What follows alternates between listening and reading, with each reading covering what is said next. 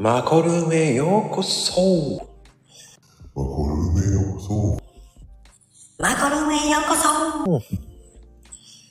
マコルームへようこそはいよ、こんばんは。や、バレちゃったか。いらっしゃい。いやー、今日のスペシャルゲストさんもね、お呼びいたしますからね、少々お待ちくださいませ。いやいやいや、聞いちゃったか。聞かれないように急いでやったのにな。いやいやいや、聞かれないように一生懸命ね。聞かないで、もう。ふざけて遊んでるんですから。はい。あ、こんばんは。こんばんは。はじめまして。こんばんは。デッサノさん、よろしくお願いします。い こちらの方こそよろしくお願いします。ハッピーハロウィンです。はい。や、そうですね。ハロウィンの夜を、皆さんいかがお過ごしでしょうかと思いますけど。いやー、よく出ていただきました。本当にありがとうございます。本当いに。えいえ、あ呼んでいただきましてありがとうございます。はい。いや、もうね、出ていいただきたくてしょうがなかった方ですからね。いや、そんな、そんな、いや、もうどう、いう理由かわかんないけど、はい。やっぱり、スタイフでは相当影響力あるお方ですから。そうなんだ。いや もうよくわかんないけど。はい、え本当ですか？ありがとうございます。ありがとうございます。はい。もうね、協力。うんうん。はい。僕がね、スタイフ始める前からし聞いてたんで。そうなんですね。ありがとうございます。はい。ちょうど1年、ん？七去年の7月からなんで、うん。1年ちょっと経ちますね。もう、はい。うん。めちゃめちゃすごい人で。はいやいや、めちゃめちゃすごくないけど、はい。皆さんありがとうございます。はい。やっぱり、面白いこと言えるかどうかわかんないけど。いやいやいやいやいや、そんなことないですよ。子供食堂支援されてたり、ねえ、保護猫とかね。いや、まあまあ、あの、それはたまたまのご縁でございまして、はい。ああ、そうなんですか。うん、うん、うん、うん、うん。そういった、なんか、きっかけはあったんですか？なんか。きっかけは、はい。ああのー子供食堂はやっぱり子供食堂問題、子供食堂自体は問題ではないんですけど、うん。ああの子供食堂という活動に出会って、はいいろいろこう、はい、勉強させていただいて、やっぱりその子供の今の、あの、えーやっぱ居場所がないっていうね、あの、ご飯が食べられないというよりも、子供食堂っていうのは、あの、子供の居場所がない子がすごくいっぱいいるんです、今。うん。あ、そう、今の現状ってそうなんですかね？そうなんですよ。もちろん、あの、ご飯を食べられないっていう人もいて、まあ、それで、まあ、支援をするっていうのはもちろん、もともとはそこから始まってることなんですけど、はい。えっ、と、お家でやっぱり居場所がないお家でも居場所がないと、やっぱり居場所がないじゃないですか、もう。はい。はい。うちで、まあ、そういうふうに考えると、昔からそういう人っていたのかもしれないですけどね。はいはいはい。うちでも居場所がなくて、外でも居場所がない、行くところがないという、が、あの、その拠り所になる場所として結構、子ども食堂っていうのは活躍していたりとか、はい、するあーです。はい。じゃあ逆に今人生相談みたいな感じですか？もう子供食堂って。そう、えっ、とね、まあそういう、どちらかというと場所を用意して、まあ僕が、あの、支援しているところは、どちらかというと場所を用意させ,、えーさせてあげてるっていう方が強いですね。はあ、はあはあはいろいろプッシュ型でどんこうこうなのこうなのこうなのっていう感じでその子どもの悩みとかを解決するというよりももう行くところがないっていう子をちゃんと受け入れてあげてでまあもちろんこう、まあ、あの子どもなんで、えーお腹が空いてる子には、まあ、その提供できるものを提供するみたいな感じのところが多いんじゃないですかね。はい。まあそんな、なんか、たまたま、はい。へえ、えっ、と、たまたまそういうのに出会ったので、それから知ってから、あの、本当に、えっ、と、自分のできる範囲ですけど、ちょっと支援をしたりっていうのをしています。はい。あの、うん、たまたまそういうのを知り合えたって感じですかね、じゃあ。そうですね、あのーあ、なんだったんだろうな、一番初めは。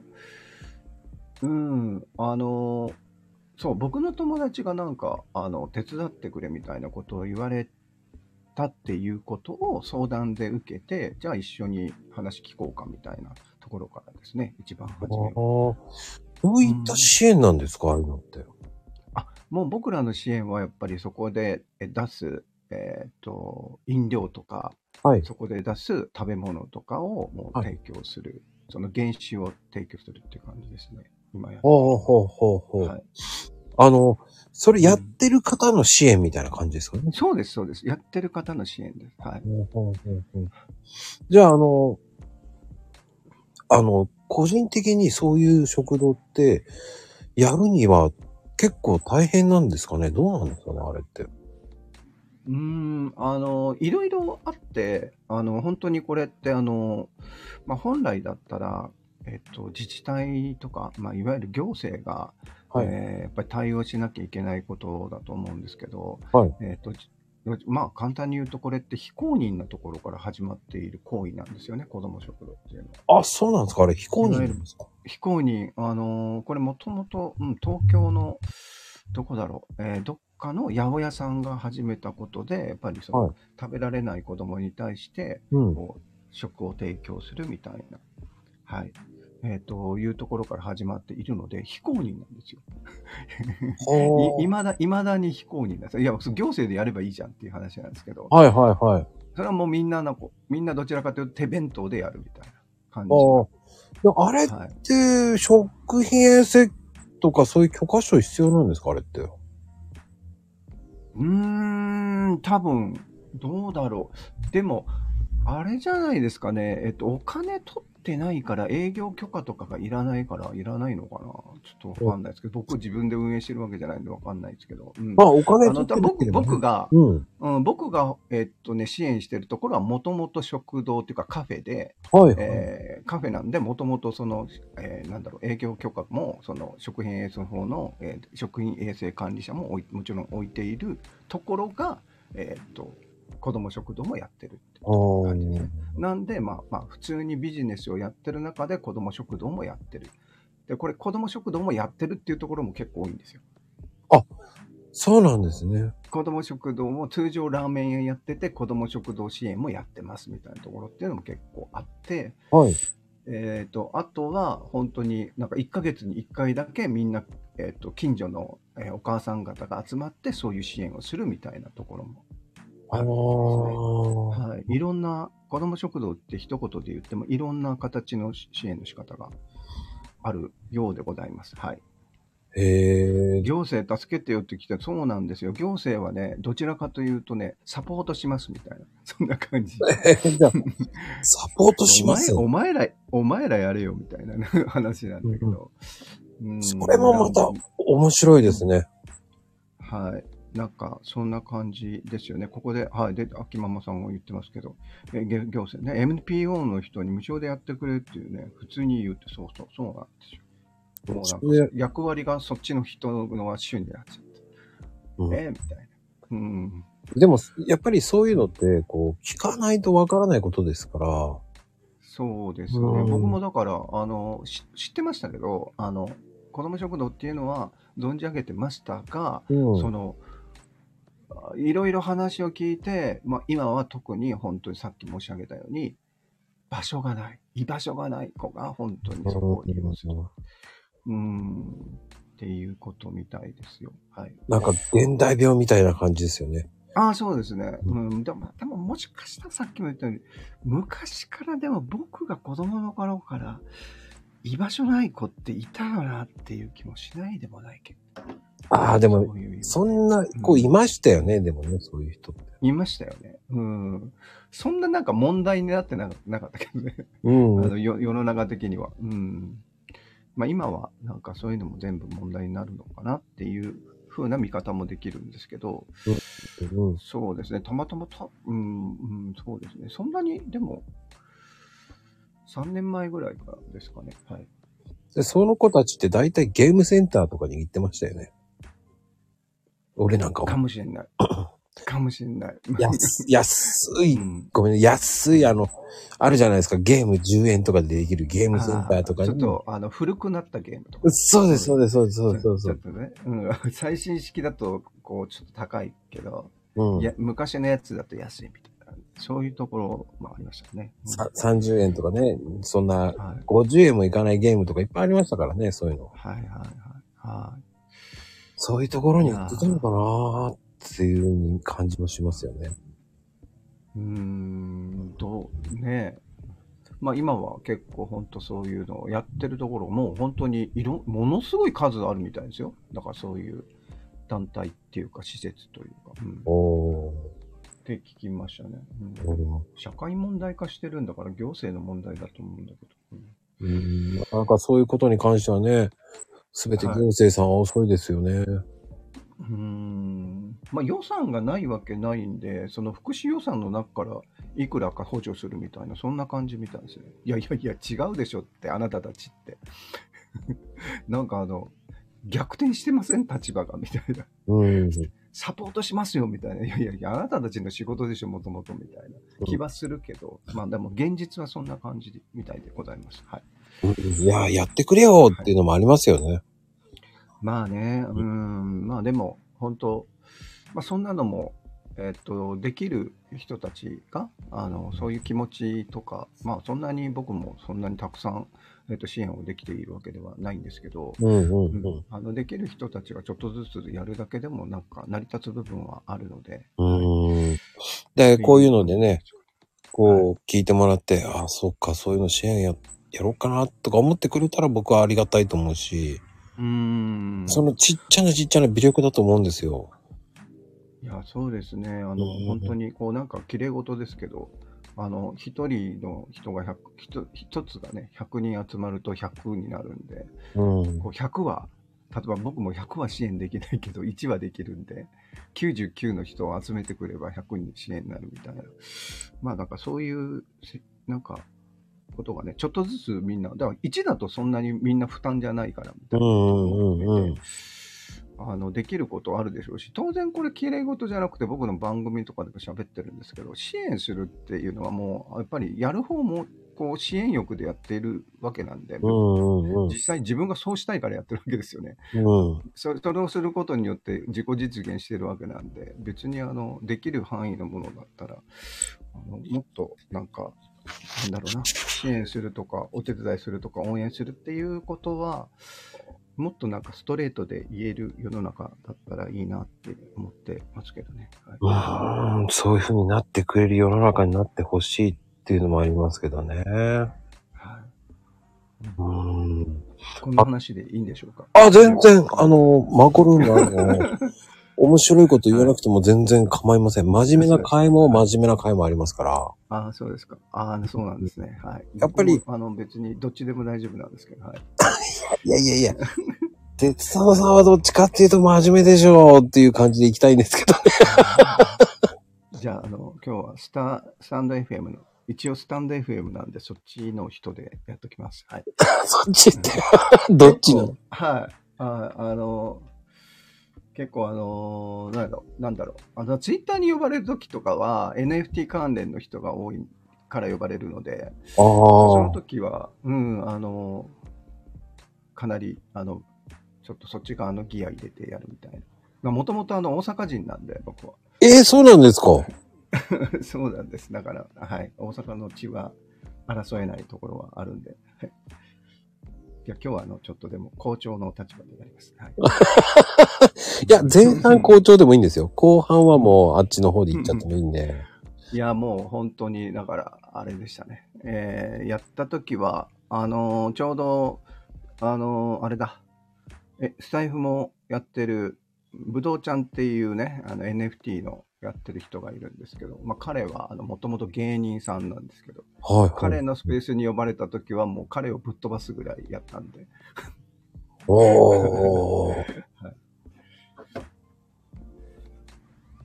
いや、でも、意外ですね。大丈夫です。はい、大丈夫です。はい。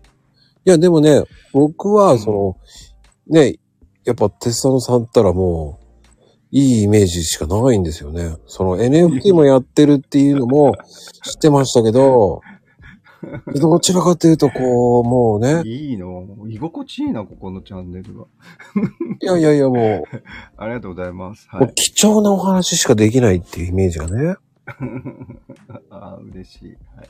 うん。そんな大したお話はできてないですけど。いや、でも保護猫もやってらっしゃるし、まあ、猫はね、もともと、あの、もうこれは完全に僕は猫と一緒に住んでいたので、まあ、去年亡くなったんですね。うんはいで、あの、今、今は猫一緒に住んでないんですけど、やっぱもう、あの、猫が大好きになったんで、で、あとは、これも同じで、えっ、と、犬もきっとそうだと思うんですけど、保護猫の問題っていうのはやっぱり、あの、自分が一緒に住んでいたことによって問題を知るわけですよね。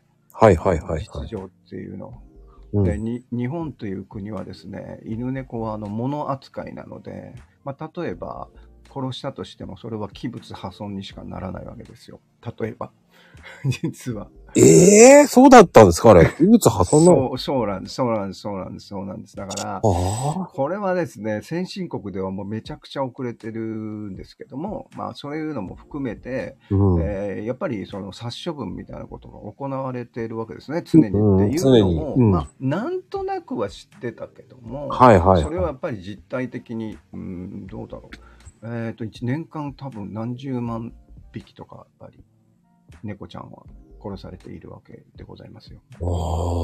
で。それを、やっぱりそうさっきの子ども食堂ではないですけども、まあ、そういうのを保護してっていうのをやっている、えーまあ、その保護猫カフェをやってみたりとか、そういうのをやっているっていう団体がたくさんありまして、うちの近所にもあるので、うん近所っていうか隣の市にあるので、まあ、それをこう、あの、まあ、これも本当に、えっと、自分ができる範囲なので、まあ、当然その猫ちゃんがいるから、えっと、ご飯を食べるからご飯を提供するとか、うん。えっ、と、トイレの、あの、ね、えっ、と、砂を提供するとか、まあ、そんなことをやらせていただいていると。まあ、これも本当に自分が一緒に、はい、あの、済ませていただいたので、ああそ。うん、この間、僕も、えっ、とね、半年前に、はい、あのーちょっとだけ猫来るんですよ。ええええええ野良猫が。はいはいはい。で、たまたま3匹ぐらい連れてきたんですよ。生まれたての猫。ええ3匹。うん。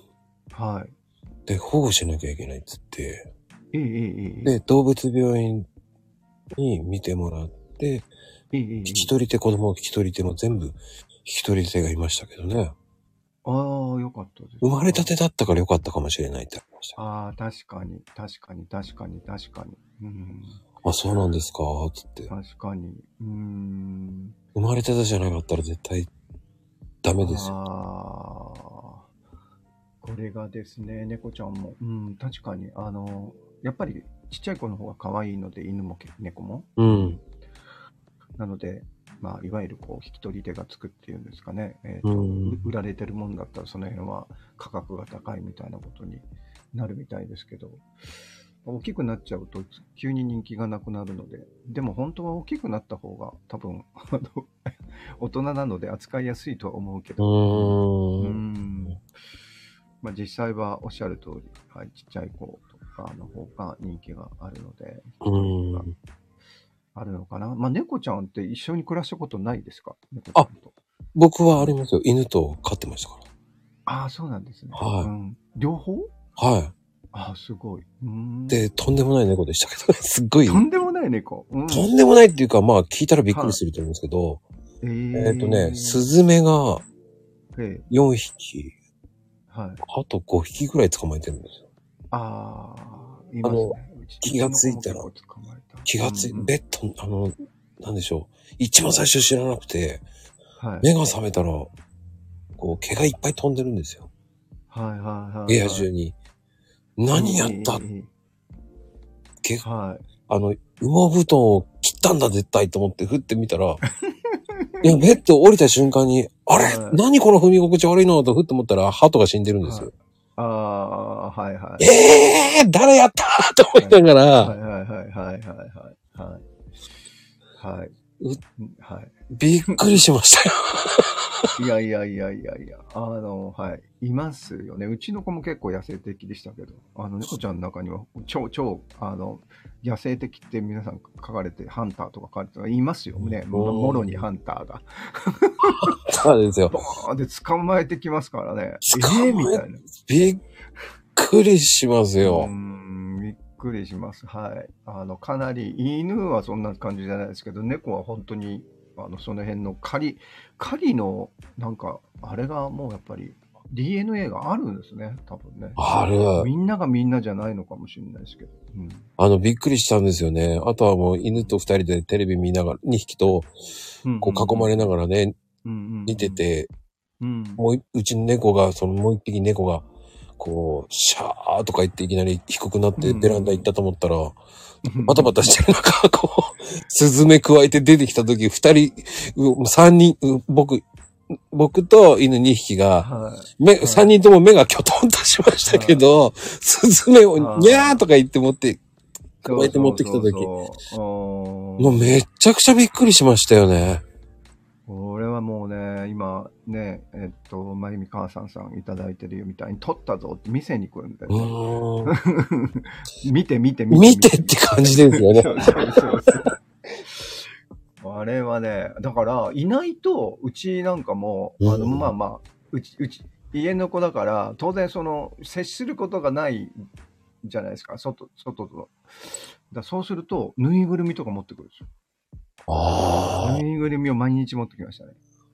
あ。で、ちょっと外が、前、今のうちじゃなくて、前のうちは古かったから、うん結構こう潜入してくる、こうね、あの、ものがいたりとかすると、それはもう全部捕まえますね。あの、ね、ネズミさんとか、ヤモリさんとかは全部捕まえる。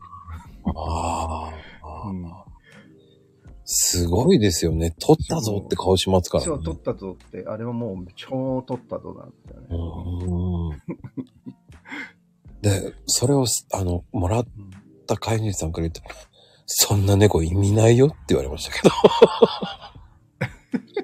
なかなか取る猫いないわよって言われましたけどあ。そうなのかなうちは取っても、だから本当に猫によってはその完全にこう野生的なこう虎っていうのをおっしゃってましたけど、僕はよくあの、お前は絶対ライオンの血を引いてるって言ってたんだけど。いや、一応の同じ仲間でしょ、猫、猫科でしょ、みたいな。うんいや、でもね、その猫にはね、やわ、いっぱいやられましたね。あ、そうですか。うん冷蔵庫の上にカインスタントラーメン置いといたらもう、落としして、はい1と3匹で食べてるんですよね。えー、そうなんだ。もう何も置いとけないっていうぐらいね、もう、どこかから見つけてくるんだこいつはと思いながら、すごい生存本能が。すごいんですよ。そし、だから、結局、なんでしょう、お前らに餌あげてるぞ。犬たちも今日、なんて言ったんでしょう、一緒に怒られようという顔するんですよね。なるほど。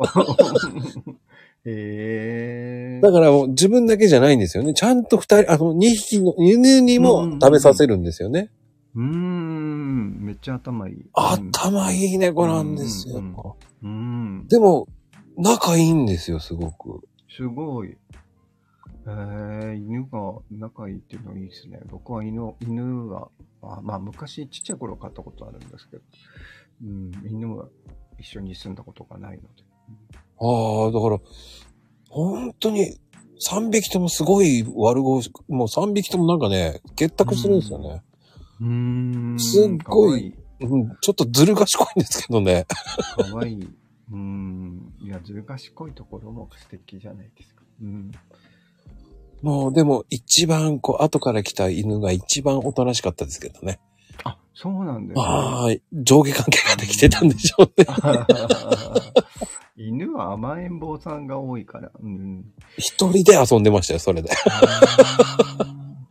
もう最初から最後まで死ぬまで、えーおとなしかったですね。へー一回もワンって吠えたことなかったですんそ、そいつが一番賢いのかもしれない。賢かったですうね。ボールが大好きで一人でずっと遊んでましたね。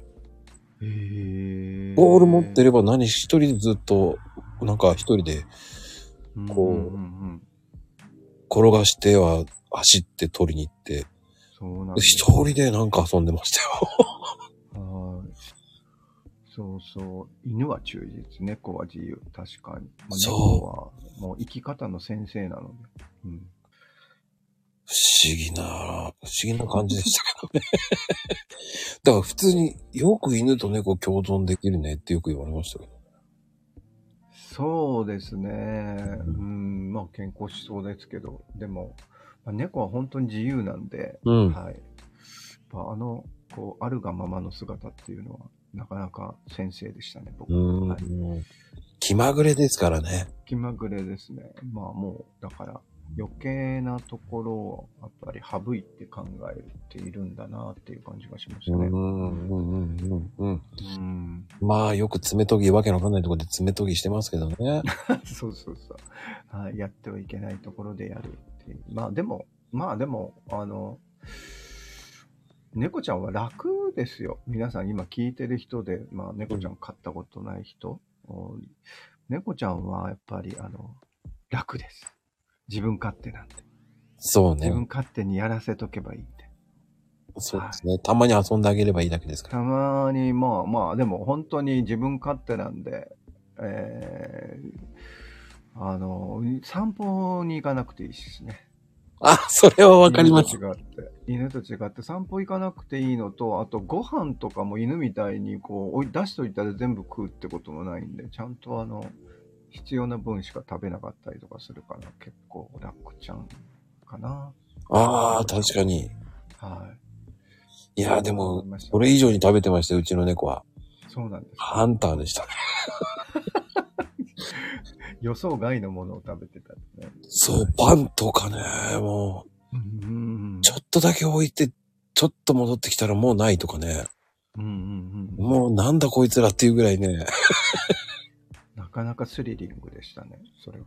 もう、ななんでしょうね。パス、あの、一番びっくりしたのは、パスタの麺も食べてたのにもう笑いましたけどね。ええそれはびっくりっすね。うん。お前たち食うな、これ、と思いながら。へーちゃんとあの、ご飯あげてました？すいません。必要以上にあげてましたよ。よく食食う猫だったんですよ。へえ。食うけど、動きまくるんですよ、すっごい。不うんうんうんうんうんうん。うん。なるほど。思議な、不思議な猫でしたね。あ何がわかんない。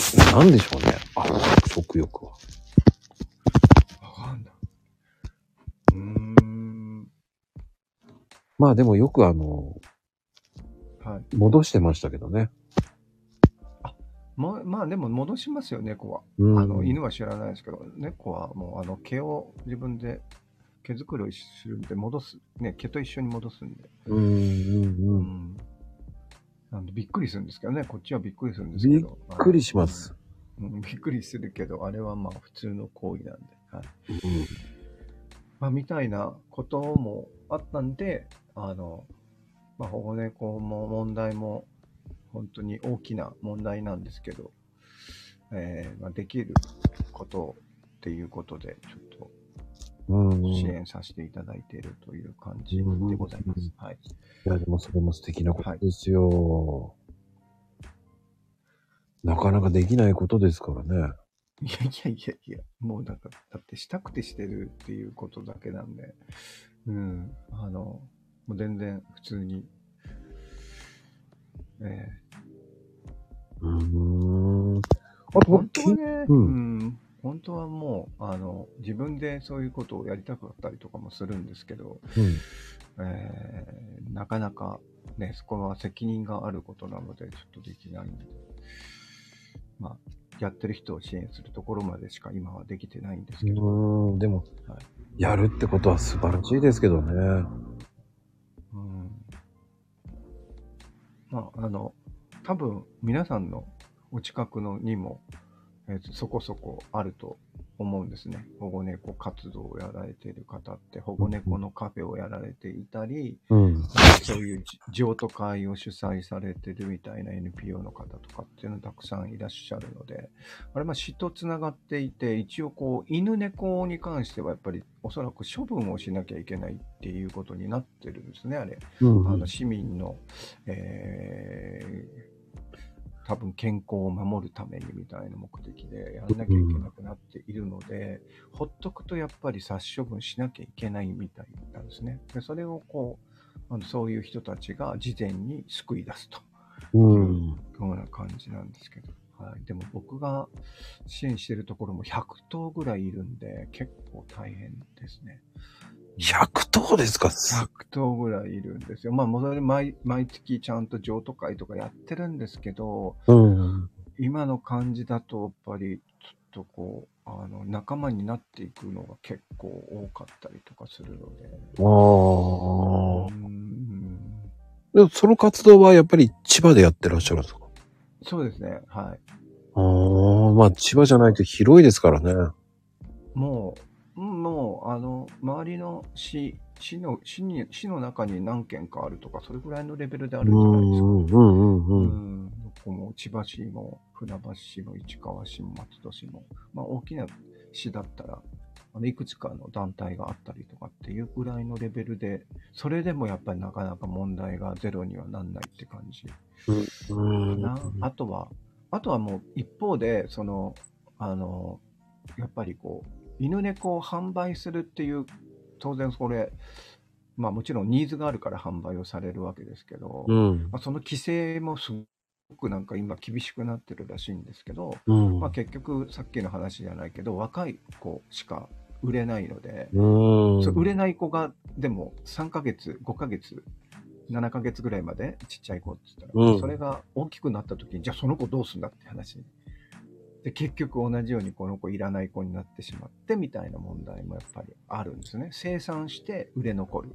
まあ物だったら在庫になっちゃうっていうそういう問題も一方ではあったりとかするんでまあちょっとあの僕は結構猫にあの随分いろんなものをいただいたと思っているのでさっきの話じゃないけど生き方とかね あるがままの生き方とかっていうのを随分もらったと思ってるんでうん。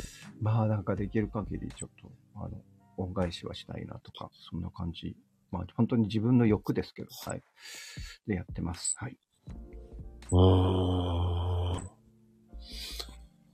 そういうことってなかなかね。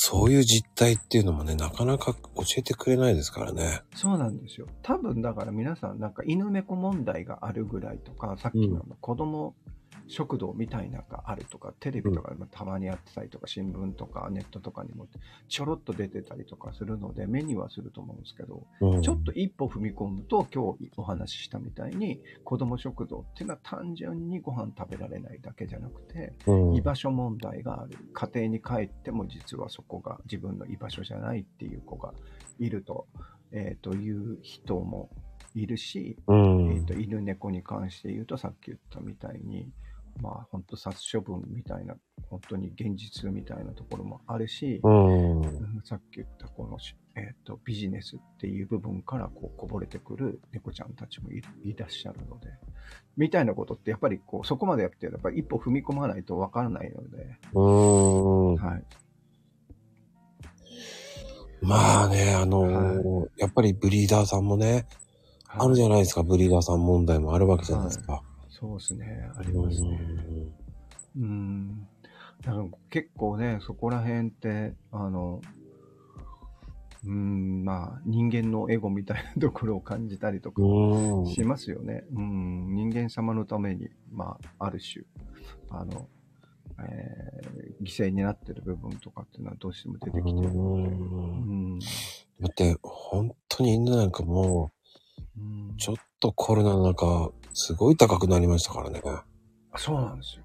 めちゃくちゃ高くなって。まあ、あれはいろいろ規制とかが入ってきたから、あのね、ブリーダーさんというか、売る側も、うん。あのそれだけリスク背負ってやってたりとかするので、うん。というのはあるにはあるんですけど、うん。まあでも、普通に考えると、まあ、個々のあの利益とか、個々のエゴをのの残して考えると、本当はその保護猫たちが、えっと猫ちゃんを飼いたいところ、人のところに行って、行けば、結局、あの、負担が、みんな負担が少なくて済むっていううん。こう回転するんで、だからまあ、あんまりあの、いわゆるこう、猫ちゃん、犬ちゃんを売られるということ自体は必要ないような気はします。うん。みんな、あの、保護猫活動とかっていうのを認識もっとしてくれば、ゼロにはならないけど、あの、少なくて済むんじゃないかなっていう気はしますね。いいや、本当にそうですよね。ああ、でも最近ね、外で、外で飼ってる犬って減りましたよね。いないぶ、いないでしょ、もう。もういない。ほとんど、大きい犬ね。お大きい、ほんと、番犬、番犬って言われるやつは別ですけど。いや、うんそれでも僕知ってるなんか秋田犬家で飼ってる方もいましたよ。でっかーと思ったけど。そうっすよ、うんね。だからもう、今はもうやっぱり、お家の中にいるのが普通ですよね。うーん。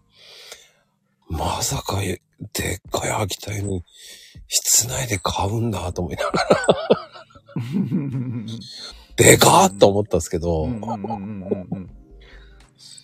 います、います。うん。えっと、僕の友達も2匹飼ってた、秋田、秋田犬ではないけども、うん。それぐらいのむっちゃでかいやつ、1メートルぐらいあるやつを、1メートルぐらいっていうか、まあまあ伸ばせばね、伸ばせば1メートルぐらいあるやつを2匹飼ってるやつがいるな、うん、僕の友達。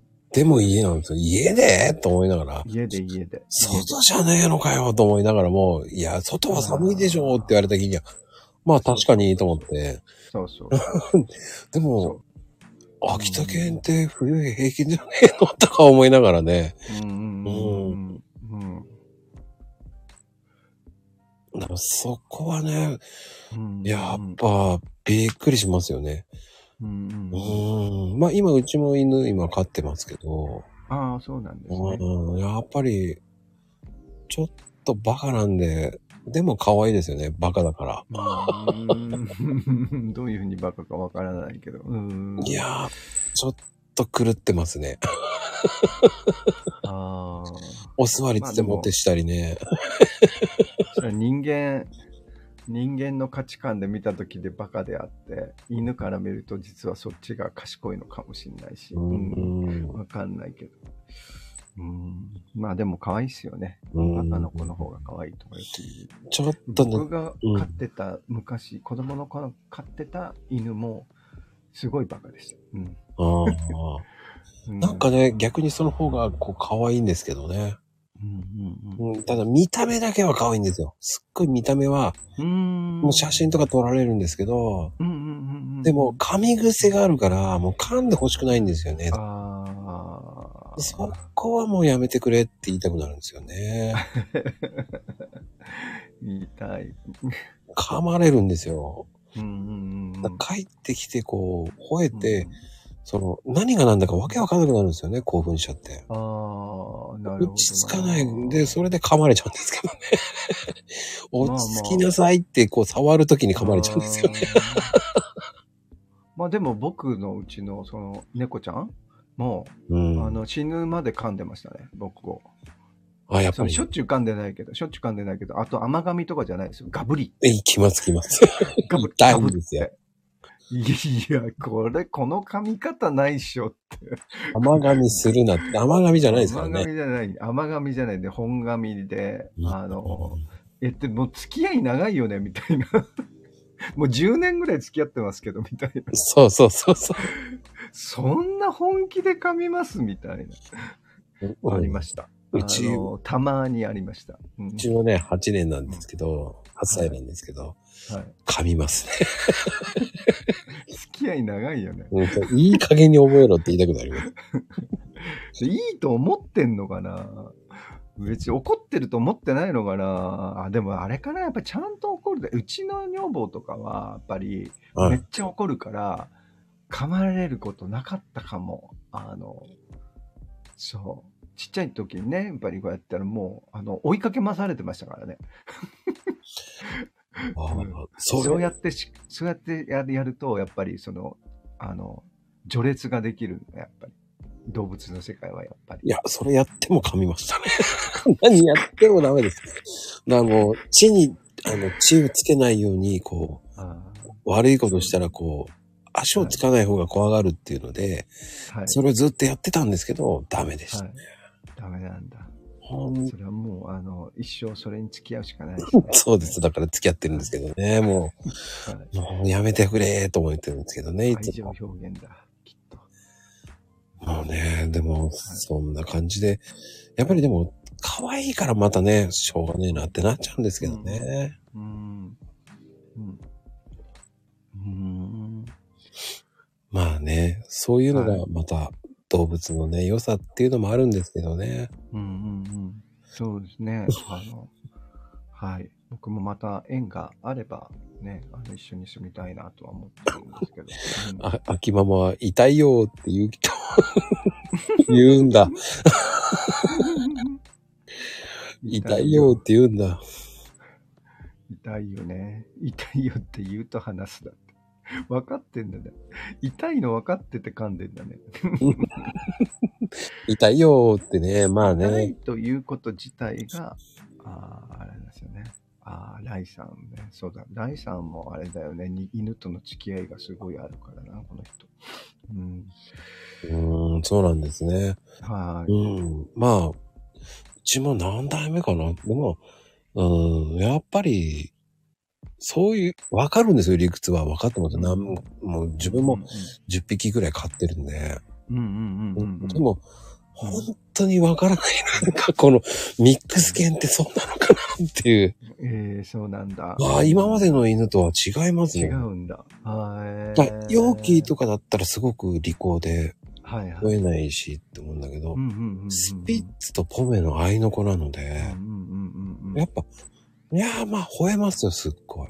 ああ、でも吠えそう、それは、今の。ううんんうんうん。で、落ち着きがないので、そうなんだ。僕が、あの、いえっと、子供の頃に一緒に住んでた子がそんな感じでしたね。めっちゃ吠えましたね。あの、肝心な時に吠えないけどね。うん僕は あの、知らない人が来た時に吠えなきゃダメじゃんっていう時は吠えなくて。そうそうそうそう。邪魔すんだよね、吠えんの。吠えて。人の生活を邪魔する。お前、今吠えるんじゃねえよ、みたいな。うんでも、うん気分屋なのかなわかんないですけど、爆睡してる時はもう背中向けて爆睡してるんですよね。はもう腹出して、もう大爆睡してるんですよね。もう腹立ちますけどね、朝起きて。なるほど。もう腹、あの、お腹向けて、もう、うん、ほんと大の字で寝るっていう感じの犬ですから。う。もう、すごい寝方してますよ、本当に。ねえ、でもそのもうすべてが、でも、あの、まこさんの言葉の端々に、もう愛情が感じられる。噛まれてるっていうことも含めて。うん。不思議な犬ですよ。うん、不思議な方が可愛い、やっぱり。見た目だけは可愛いですね。いや、全部可愛いって言ってるような気がするな話を聞いていると。うん。そうですかね。はい。うん。ああ、でも、うちのは安心しきってますね、本当に。うん。あの、本当にリラックスしすぎなんですよね。本当に朝は寝ぼけてますよ。本本当に。ただこきっと居心地いいんですよね。うん。ね。で、あの、ここにね、たけし君っている、たけしちゃんっているんですけど、はあの、うちの犬見てるんですけど、い。は吠えられてますからね。い。うちの犬に吠えられてますからね。だから、ちょっと、面白いん。ですけど、見た目ほん。と可愛いん。ですよ。みみん。な可愛い可愛いって言うん。ですよ。うん。うん。うん。ほん。でも、うちの親もそうだけど、そうかな？バカなんだけどね、つっていつも言ってるんですけどね。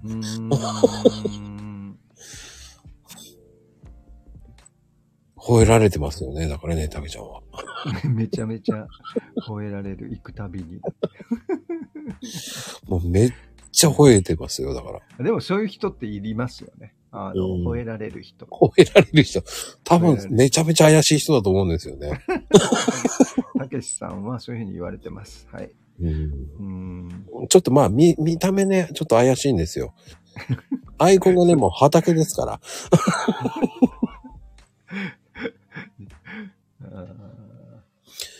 ああ、スーツで行ってると思いますよ。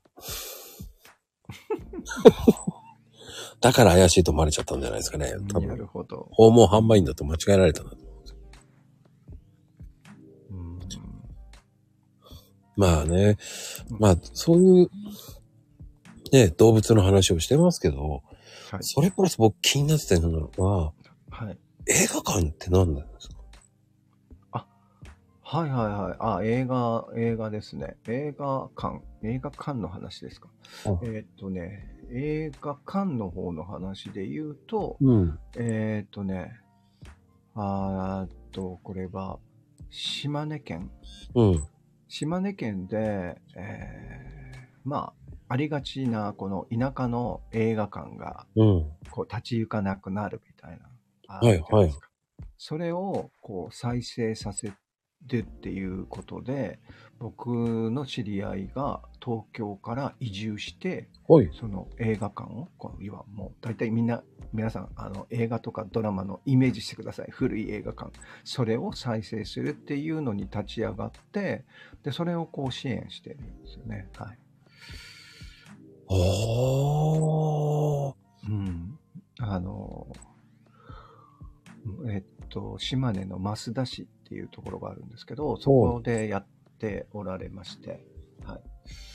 おー。でまあ今、今ももちろんやってるんですけどね。だから、あの、まあどちらかというともう、なんか、あの、町に、えっ、と、市に一つしかない映画館だから、こう、だらだらっと、こう、苦しい中続けていたんだけど、みたいな感じになったところを、うん。えっ、と、引き取って、えっ、と、再生、あの、多分こう、リニューアルもして、で、今、えーやってますね。映画も読んでますし、まあ、イベントスペースでも使ってるのかな。まあ、そういうんで、こう、うまく、こう、えっ、と、採算取れるように今、あの、なんとか、あーまあ、僕は経営に入ってるわけではないんですけど、うんうんうん。まあ、それをやるっていうので、あの、まあ、立ち上がったんで、あの、そこを支援してるって感じですね。はい。いや、でも、テ映ス画館に関しては。はい。もう支援されてる方ですよね、本当に。あの、うん、あの、支援は多分、僕はあの、番組でも言っているんですけど、あの、多分、ちょっと真面目な話をすると、うん。まあ今日はずっと基本みんな真面目ですけど、今日の話は。いつも真面目です。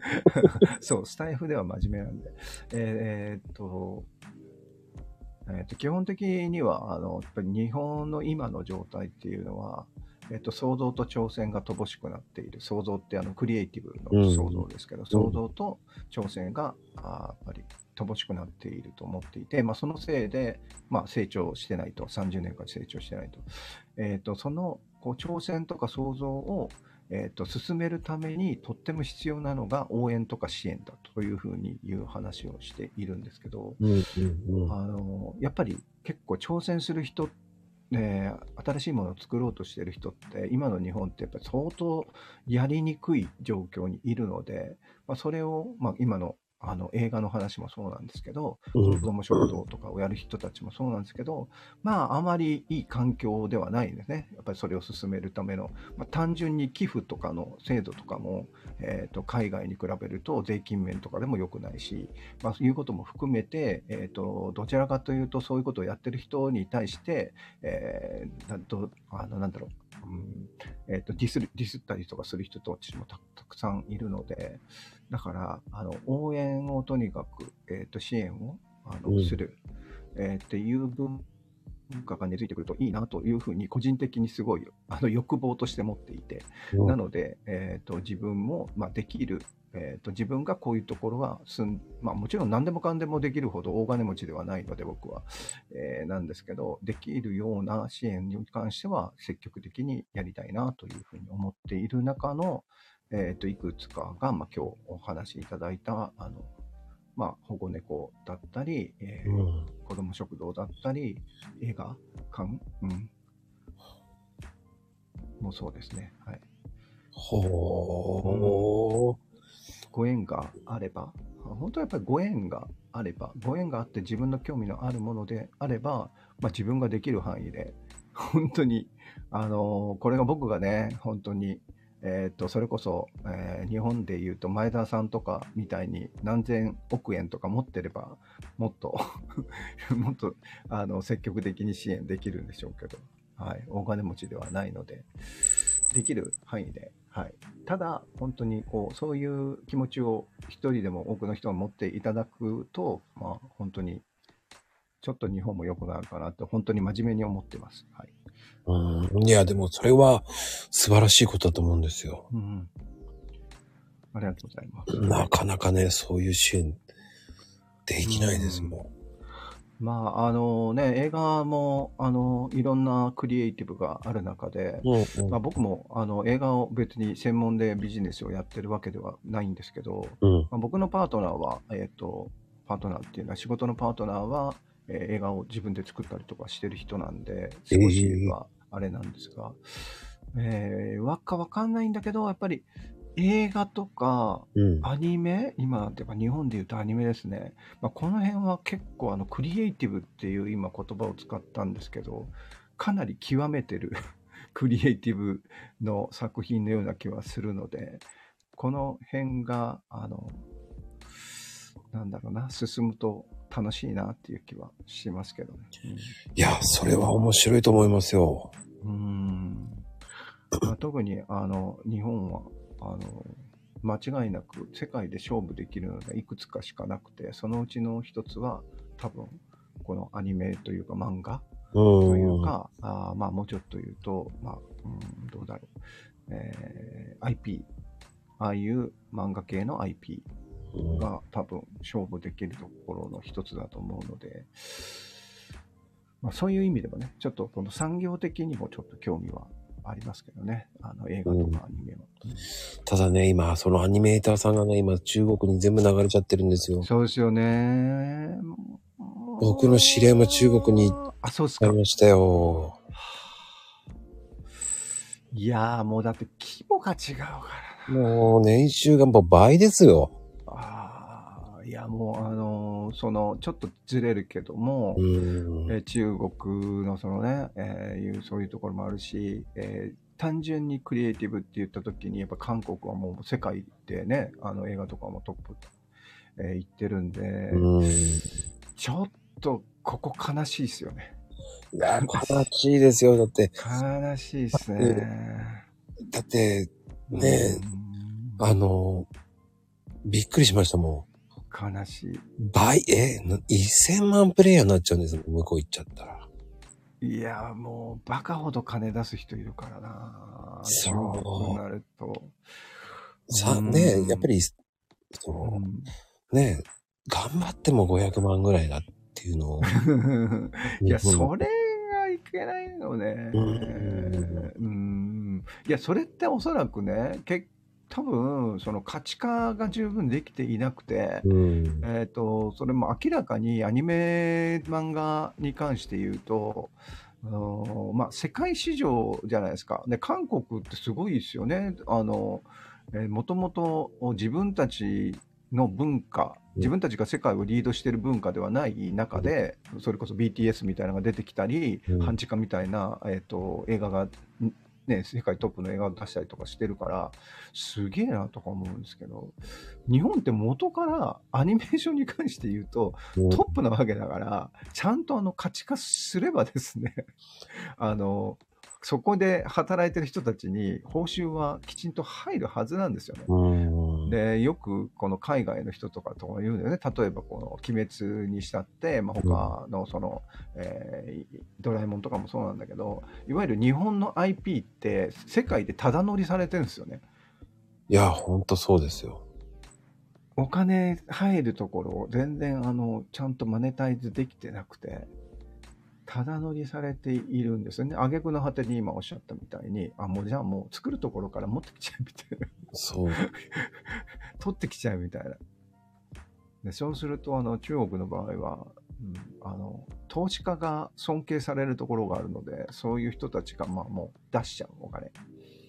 でーんって、でーんって、でーんって出すから。出し方がね、出し方が半え端じゃない。ぐいんですよ。出し方が半端じゃない。だから、今中国って小麦もバンバン買い漁ってるじゃないですか。そうそうそうそう。いや、そうなんですよ。もそうなんですう、よ。今はもう、まあ、そうなんです。そういうの、まあ、八百屋のたけしさんなんかも、あ、そうなんだ。うん。得意分野かもしれないんですけど、得意分野かもしれないけど。あ今本当そうよ。中国今、種もね、開発するようになりましたからね。そうよ。うんでも、ね、今までは、ね、普通にシャインマスカットの種が普通のホームセンターで売ってたそれはね、中国に流出されてたわけじゃないですか。はい。はい。まああの、シャインマスカットが甘くなるまで30年かかったやつを、たった1年か2年ぐらいでもう、中国に種持ってかれちゃうわけですからね。そうなんですよね。その予算をもいや、でもあれでしょこれ結局うん電気とか、まあうん車は完全に会社はやられてないけど、やっぱ技術者相当流れてますもんね、もいや、もう相当流れてます。うんそれがもうあの自分たちが吸収してしまって、うん。技術がコモディティ化するところまで行ったもともと日本があの強かったところ特に電気ですよね。もう電気も完璧にパクられてるからまあ僕がいた会社の技術とかもパクられてましたね。電気屋じゃないけど。本当に。完全にあのえーっ、とね完全に日本の、えーっと生産工場を、えーっと中国に一つだけ作ったんですよ。だもう全部コピーがいっぱいできてうん。10も20もコピーできるんですよ。いやいやいやいや、それどっどっから図面、図面を持ち出してんだって全く同じ工場ができるんですよ。そういうコピーに関しては、もうコそピーすごいと思いますよ。すごい。すごい。もう徹だから、して調べますよね。うん、欲。徹底して調べるからすごいんですよ。貪欲ですよ。やっぱつい、まあ、ある意味強いですよね。だからそういう意味で言うと、なんかうんアメリカの次に中国が強いっていうのはなんとなくわかるな。うん。いや、相当貧困国になりつつありますよね。やばい。やばい。もうやばい。いやーねうん本当に僕は怖い国だなと思いますよ。そう。いや、もうだいぶ、だいぶ、あの、持っていかれてるんで、あの、不動産もそうですけど。今ね水、水を相当買ってるんで、水を。うん。水源を。うん、日本の。だからもう規制しないと本当まずいっすよ。多分。それね、日本はね、規制しないんですよ。しないんですよね。うん。森も買ってますよね。抜粋バンバンしてますよね。めっちゃ買ってる。土地も。だから、あの、多分日本でそれなりに暮らせると思うんだけど、えっと、会社のオーナーも、えっと、ビルのオーナーも、いつの間にか、えっと、中国の方がやられてるっていう風になりますね、このままそう言っとくと。あの、うん旅行に行ったら旅行行けるんだけど、そこのホテルのオーナーとかも、えっと、中国の方がやられてるっていう。一応働いてるのは日本人が使われて働いてるみたいな。うん。で、安くつ使われてる？安く使われていると。うん。いうことに今のままだとなりますね。はいいやえー、もうなってます。なってますね。なってあます。のなってます。いや、だってね、今日も、あのー汐留にね、行ってきたんですけど、はい。まあ、えっ、と、ほら、汐留ってもともと電通、今話題の、うん。あの、悪名高い電通さんがね、うんあ。って、で、電通さんのビル、もともと、えっ、と、汐留の、えっ、と、駅の近くに、ドカーンと死ぬほどでかいやつがあって、はい。で結局電通さんも、えっと、ビル売っていますよ。電通さん前から同じビルで電通さんいますけどあれオーナー変わってるからね。変わりましたね。変わりました。そういうのいっぱいあります。ABEX さんもそうです、うん。はい。あの日本の大きな会社が自分地地を売ってあの借りてるっていうそのままタノコでいますからっていう。そうたそう恐ろしいですよね。恐ろしい。まあだからその会社経営だけ考えると、目先の経費考えると、それ持ってない方がいいっていうね、あの、資産で持ってない方がいいっていうことなんでしょうけど、うんいや、それみんなやりだしたら、全部、全部だってさ、不動産が自分とこ、自分のものにならない、基本的には中国は自分のものにならない国だから、うん、買いに来ますよね、そら。あの人たち。いや、ほんとそうですよ。そう。で、今、あの、ね、京都も今、えーっと、台そう湾、台湾の方の方が結構買いあさってますよね。みたい。あの、それも聞きました、京都の人から。えっ、と、あと、ち沖縄ね、沖縄。と、あと、ニセコ？ニセコはもうか丸々です、あそこは。丸々です。ほとんど外人のあれになっちゃいましたよね。丸々です。もういや、また今買いに来てますよね。また今第3次ブームになってますね、今。うーん。いや、だって安いんだもん。安いんだもん。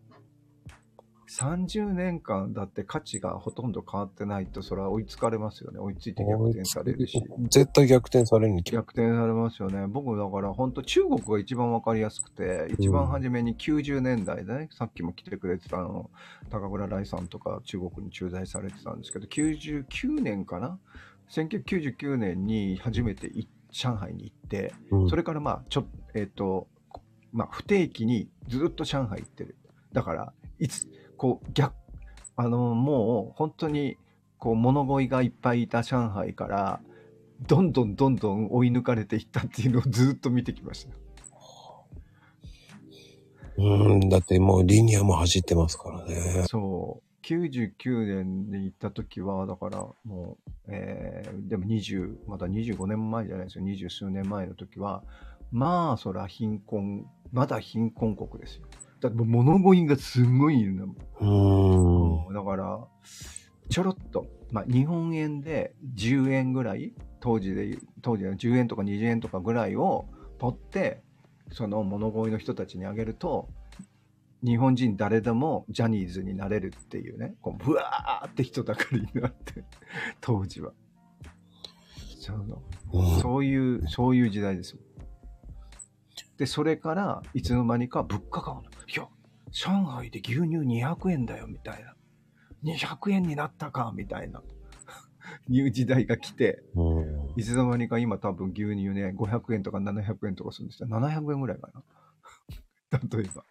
うんやってる今もね、だからそういうのに対していろんなのが、日本のものがバンバン買われてますからね。買われてる。うん日本酒も今どんどん、ウイスキーも今ね、山崎とかはいあれは、えー仕入れて向こうで、ね、10万ぐらいで売られてますからね。うーん。まあね、物買ってくれるぐらいはだよね。いいですけどね。なんかあと占領されるのが良くないな。権権利を買われるのがやっぱりちょっと辛いね。ですね。はい。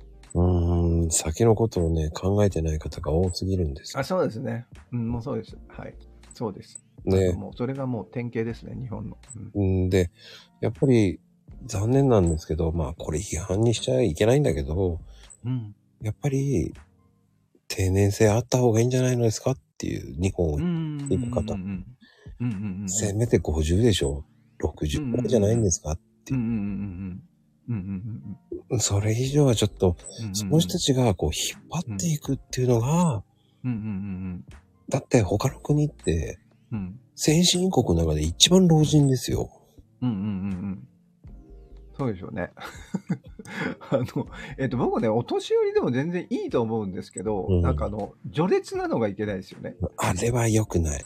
だから70歳でも優秀な人はやればいいと思うし、うんえっと、でも、まあまあ、えっと、衰え、僕なんかもう今ね、60だから、衰えてき来るのってわかるわけじゃないですか。当然当たり前ですよね。体力も衰えれば、うん頭脳も衰えるわけで。うん。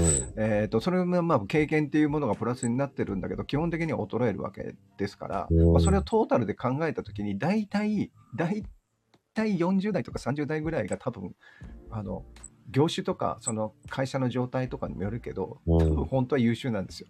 おそらく。だけど、序列にするから、これが良くないですよね。未だに暴言吐く人もいるわけじゃないですか。その人がね、オリンピック会長やってたわけじゃないですか。うんうんなんであの人が会長なんだよと思ったし。でも、うん、でもね、俺はびっくりしたのは、テッサノさんがそんなに言ってたとは、今びっくりしましたけど。俺はもっと若いかと思いましたよ。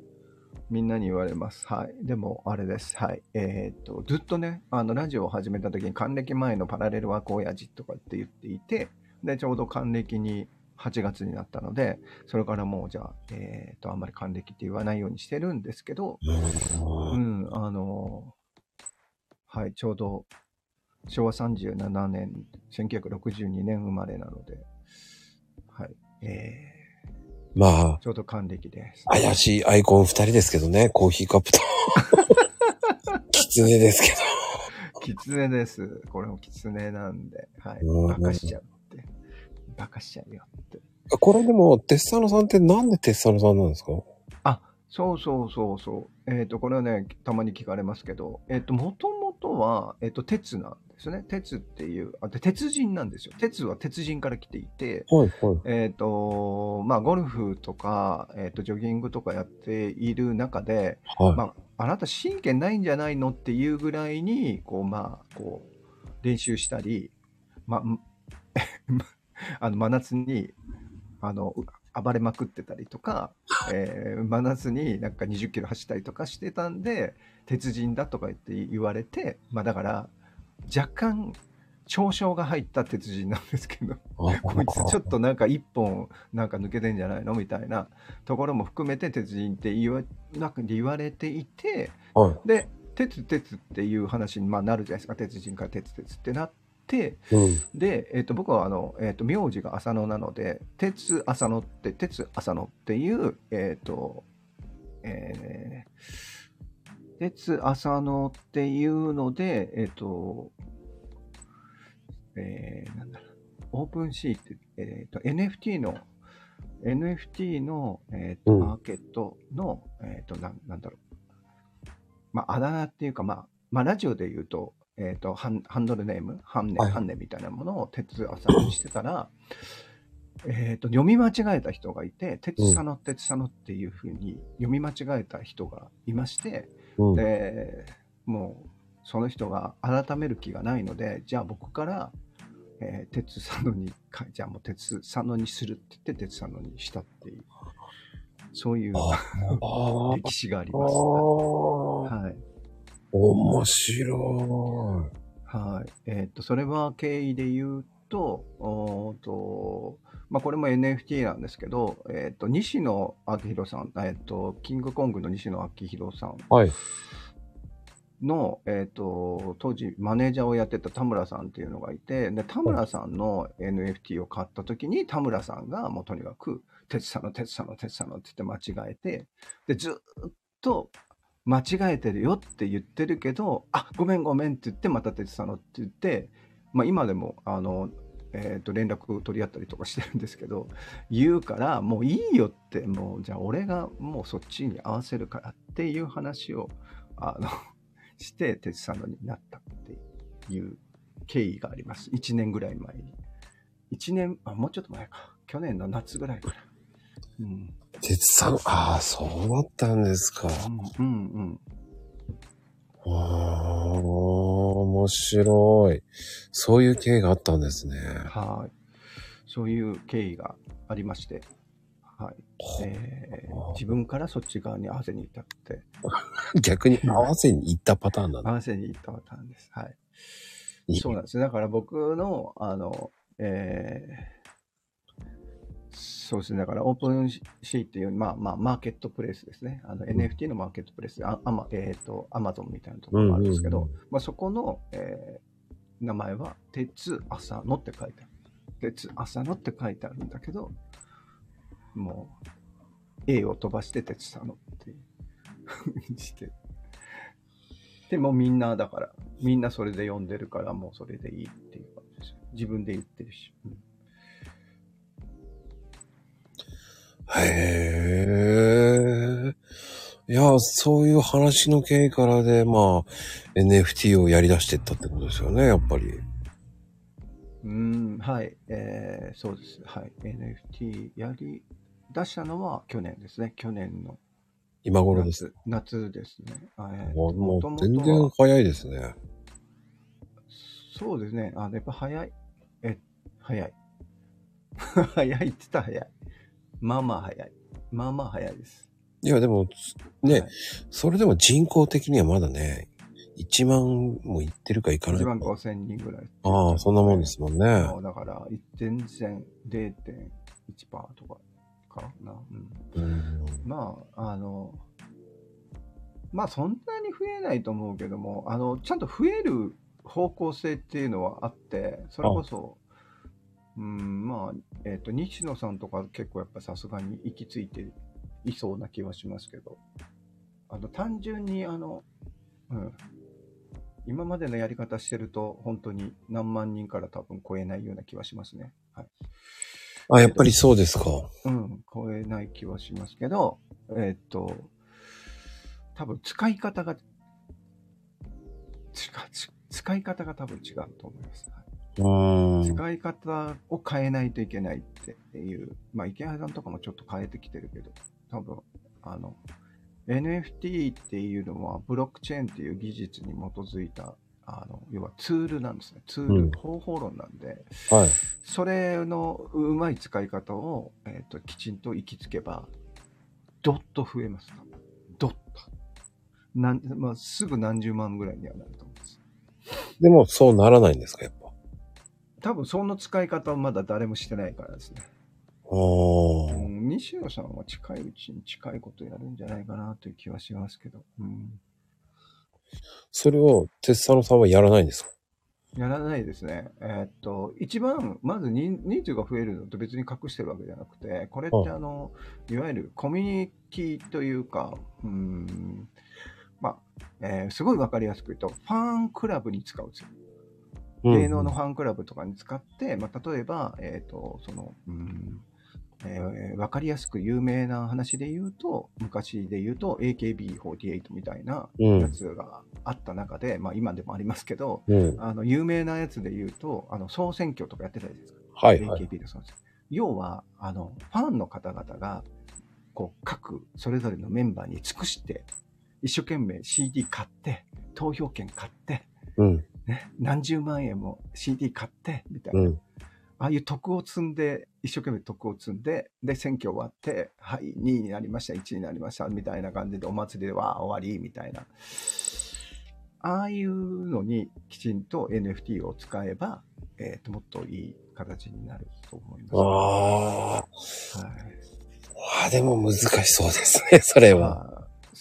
難しくないですよ。だから、あの、徳を積むのを NFT、ブロックチェーンの場合は、うんその徳が全部記録されるので、うん。僕がだから、えー、と誰かのその、えー例えば AKB だと指原の、えー推しだったとしたら指原にずっと推してるとその当時 CD 買ったやつってもう一過性のものだし握手できるぐらいだったかもしれないけど、全部積まれた得ってあのいわゆるブロックチェーン上に記入されて分かるようになってるんでうんこの人がちゃんと一番推してくれてるっていうのが全部分かるんですよ。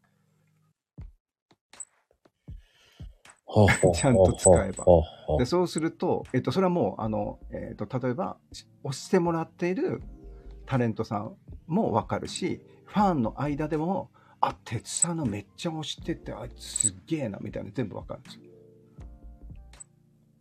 うんブロックチェーン NFT を使えばね。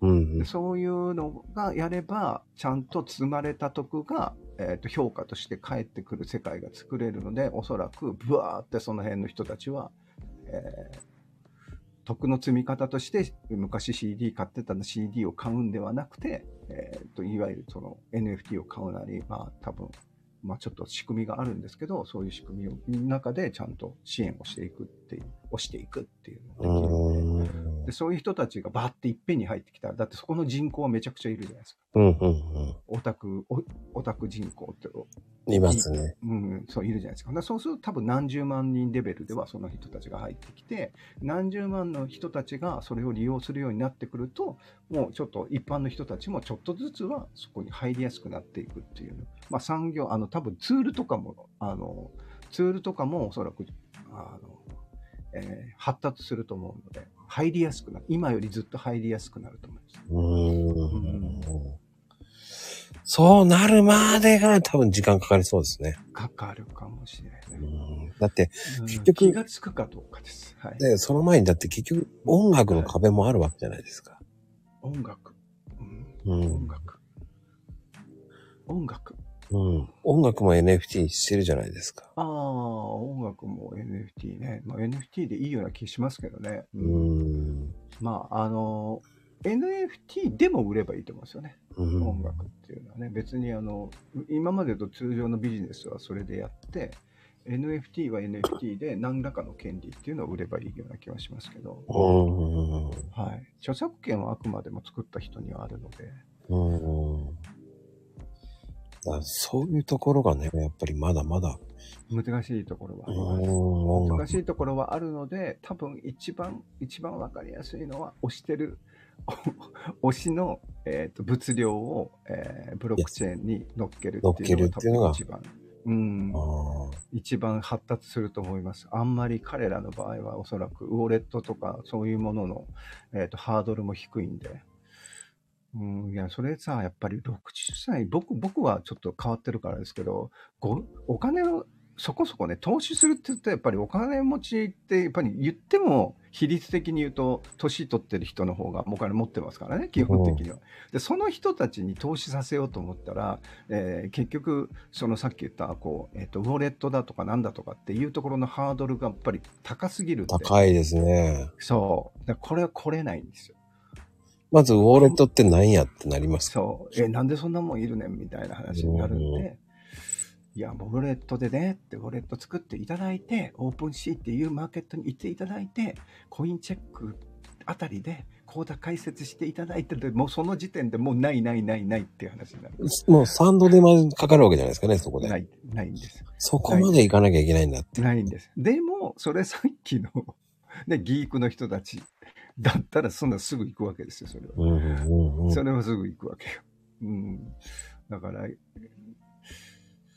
まあ、なかなかちょっと、あの、投資家、投資家って言うけど、投資家でもやっぱり、年寄りの投資家っていうのはちょっと難しいんで、本当に若くて、なんか、ちょっとね、あの、イケイケのお兄さんとかは投資できるかもしれないけどっていう感じですよね、今だと。うんうんうん。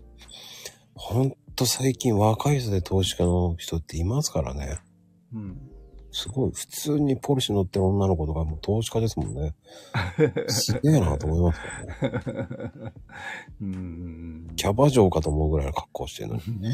普通に投資家ですって。ええーと思いながらね。うん。何も言えねえと思いながらね。も そうですよね。もまあ、うんまあ、そういう人がふ増えてきて、きちんとあの税金をどんどん納めてくれると、少しは成長するかもしれないですうけど。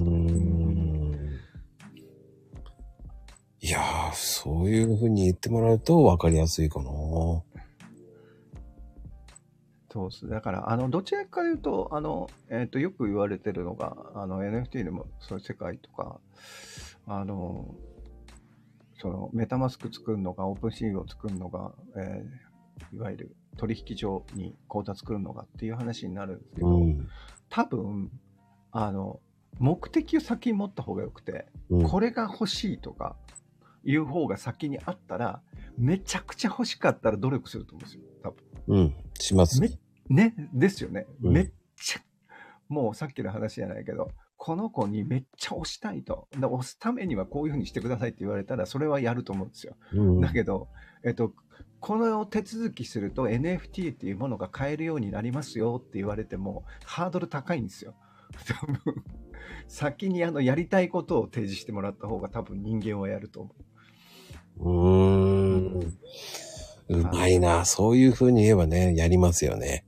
そう。だから、そっちの方がいいような気はするんですよね。うん、そっちの方健全なような気がする。先になんか全部用意して、用意して、用意して、して、財布用意して、何々用意して、用意して、用意して、用意して、はい、登録して、はい、あのなんか出てきた時は買えるようになりました、あなたもっていうよりも、もう買いたい、これが買いたいからって言って一生懸命手続きした方が絶対いける。うん。うどうなんですかね。手続きはこれから簡単にはなるんですか？ならないんですか？なると思います。なると思う。なると思います。ああややろうと思ったらできるし、今実際 NFT 現金で買える、現金っていうかえ円で買えるものっていう仕組みも、えー、とありますね。曲がりなりに曲がってますけど、ちょっとまだあの完璧ではないですけど、あうん、でもできますよ。あの仕組み的に言うとそんな難しくない。あ。あね。あのいわゆるその、えー法定通貨からのあのいわゆる仮想通貨というか暗号資産との、まあ、イーサリアムですね、今、うんイーサ、イーサ、イーサとの換金を裏でやればいいだけなので、うん、はあ、裏で？そう、まあだから、えっと30万円で買えるやつが30ちょ2万円とかになるかもしれないけど、手数料とか取られてなるかもしれないけど、うん。えっと、できるのはそんなのできますよ。全然。多分作れば。ちゃんと。その気になれば。必要としてないだけで、みんな。うん、多分。えーっと。そうですね。だから楽天さんとかは、あれはちゃんと NFT って言ってもいいかどうかわかんないけど、楽天 NFT とかっていうのがあって、あれは完全にもう楽天のマーケットプレイスで物売ってるのとあんま変わんないですね。うんうーん。だから、はいそれね、簡単に買えるようになってきたら、俺はやり時かなとは思ってるんですけどね。そうですね。まあでも、えーっと、時間の問題だと思います。2年ぐらい経ったら、まあ超、今、どうだろう、普通に、えー電子決済するぐらいのとこまで行くんじゃないですかね。2年ぐらいで。うーん。うん、いうような気がします。だってこの1年だけでも、やっぱり業界は相当発展してますんで、うん。う。うんん、でも、どうですか？やっぱ儲かるもんなんですか？どうなんですか？どうでしょうね。うん、儲かる、儲かる、うん、どうなんだろう。まあ、儲かるはずですけどね、ちゃんとやれば。うんとは思うけど、僕は。まあ、それはわからない。わからないから、面白いと思うかどうかの方が大きいんじゃないですかね。だから僕はまあ別に投資家じゃないんで、あれですけど、うん、思っているのが、あの、別の理由もちゃんと作っとくっていうんですかね、そこに貼るときに。うん単純にあの投資で儲けた、えっと損えー損したみたいなことでやってると、大体あのメンタルが持たないので、うんうんうん。別の理由をちゃんと置いとくっていうことを、まあ、例えばさっきの話じゃないですけど、応援、だからできるだけ応援したい人のやつを買うとかしとけば、少なくとも、えっと、応援するという行為は、ちゃんと僕の取り分としては入ってくるじゃないですか。はいはいはい。はい、あるクリエイターさんを応援するみたいなことを入れとけばとか、いうような考え方をしてますけど、まあ、そえービジネス的に言うと、まあ、基本的には多分これから大きくなる産業だと思うので、まあ、ふえー貼り方を間違えなければ 儲かるんじゃないですかね。うんまあ、あんまり、あの、いや、僕は本当投資家じゃないんで、あれですけど。うんうーん。いやー、深いなうんーいや、まあでも、どちらかというと、本当にまだ無限の可能性があるので、面白いとうん。いう方が強いですね、僕は。あのうんうんブロックチェーンで今までできなかったことが明らかに、あのよく言われますけど、そのインターネットが登場することによって、インターネットで何、インターネットの技術で何ができるかって、多分インターネットをできた時に、あのあんまりみんな答えられなかったと思うんですけど、うん。えーブロックチェーンができたときに、ブロックチェーンイコール仮想通貨みたいになっちゃってるけど、ブロックチェーンでできることのほんの一部が仮想通貨であったり、NFT であったりっていうするだけなので、えー、とそこら辺のほどのが多分楽しみかな。ブロックチェーンっていう、まあ Web3 って言われてますけど、Web3 っていうことで言うと、うんそうなんですね。はいだから、まあ、それプラスあの、メタバースとかもね、今流行ってます。まあね、メタバースは本当にそこの中に入れんのか入れないのかみたいなところは僕の中ではありますけど、うんうん。えーうん、まあもう当然でもそのメタバース、えーの技術っていうのはもう明らかに、えーと求められているし、えーまあ必然でしょうね。うんだけど、まあ、メタバースの場合は逆に言うとでももう参入もめちゃくちゃしているので、中途半端に参入しているところも含めて、だから、どうだろう。うん、電気自動車みたいな感じですかね。必ず行くんだけど、ほとんど淘汰されるみたいなことかもしれないし、わかそんないけど。うね。うん、メタバースに関しては、まあ、VR、まあ、うち VR の授業もこの間までやってたんで、うん。まあ、あの辺は、えっと、ビジネスも、えっと、レジャーというかエンターテインメントも含めて、もう絶対来るところではありますよね。うん。うん。だから、はい。うん、どうなんだろうっていうのもありますよね。だから、仮想世界はね、うん。メタバースの前にもやってたわけじゃないですか。うんうんうんうんうん。そうそうそう。だから、あの、なんか一緒に入れるのはどうかなとか僕は思いますけどね。うーん、僕は共存すればいいのにと思うんですけど。まあまあ喧嘩してますよ、結構。だからメタバース元からやってた人たちと、そのブロックチェーン絡みでメタバースやり出してる人たちっていうのは、うんあの、違う技術なんで、基本的には。だから、あの、喧嘩してます。ね喧嘩してる人が多い。うんうん。別に、あの、そんな喧嘩する人ないの、必要ないのになとは僕は思いますけえ。ど、うんうんうん。まあ多いとは思いますね。うん。まあでも、あの、えー、多分、究極言うと、うん、えーっと、ないものを見せるっていうのもあるけども、あの、仮想じゃない世界っていうのも技術的には近いものがあると思うので、うんまえー、と例えばその Zoom ミーティングとかの延長線上が必ずあって、えー、ともうほぼリアルに合ってるみたいないう世界っていうのは、まあ、ここは確実に行く場所だと思うので、うんうんう。うんん、もうだからもうまこさんと普通に、えー、とこれもうあの隣にいる感じでさすがに手は握れないんだけどみたいな 感じで、えー、と多分お会いすることがそんなに難しくなくなるのだろうなっていう気はしますよね。うんそうなんですね。これはね、今日は真面目に深い話を聞いてますよね。だから。いやいや、はい。いや、わかんない。僕のも。まあでも、本当そこはそういくんじゃないですかね。えー、いやもう本当 VR のし施設の運営を、えっ、と、なんだっけな、先週、先々週か、16日までやっていて、10月、お台場で、えーやっていまして、え？僕は、僕らは技術を提供してたわけじゃないんですけど、えーでも相当レベルが高くてびっくりしましたね。もう VR ってもう、本当にもう目の前にある感じのとこまで来てるんで。あ、来てますね。あれ来、てる。びっくりしました。俺やりましたけど。来てるんですよ。あのはい怖いですよね。本当に。はい。なんかね、あの、やってたのが、進撃の巨人とかをやってたんですよ、VR ってね。はいで。僕はあの、進撃の巨人全然興味ないから、えっ、と、全然、あの、それは体験しなかったんですけど、体験した人からすると、めっちゃ怖いです、みたいな。めちゃくちゃリアルなんですけど、みたいな。うん。って言ってましたよ。うん。あの、あれですか？ダイバーシティのやつですか、そうです、そうです、そうです。大丈夫知ってるやつ。ティオフォニオっていうお台場のやつですか？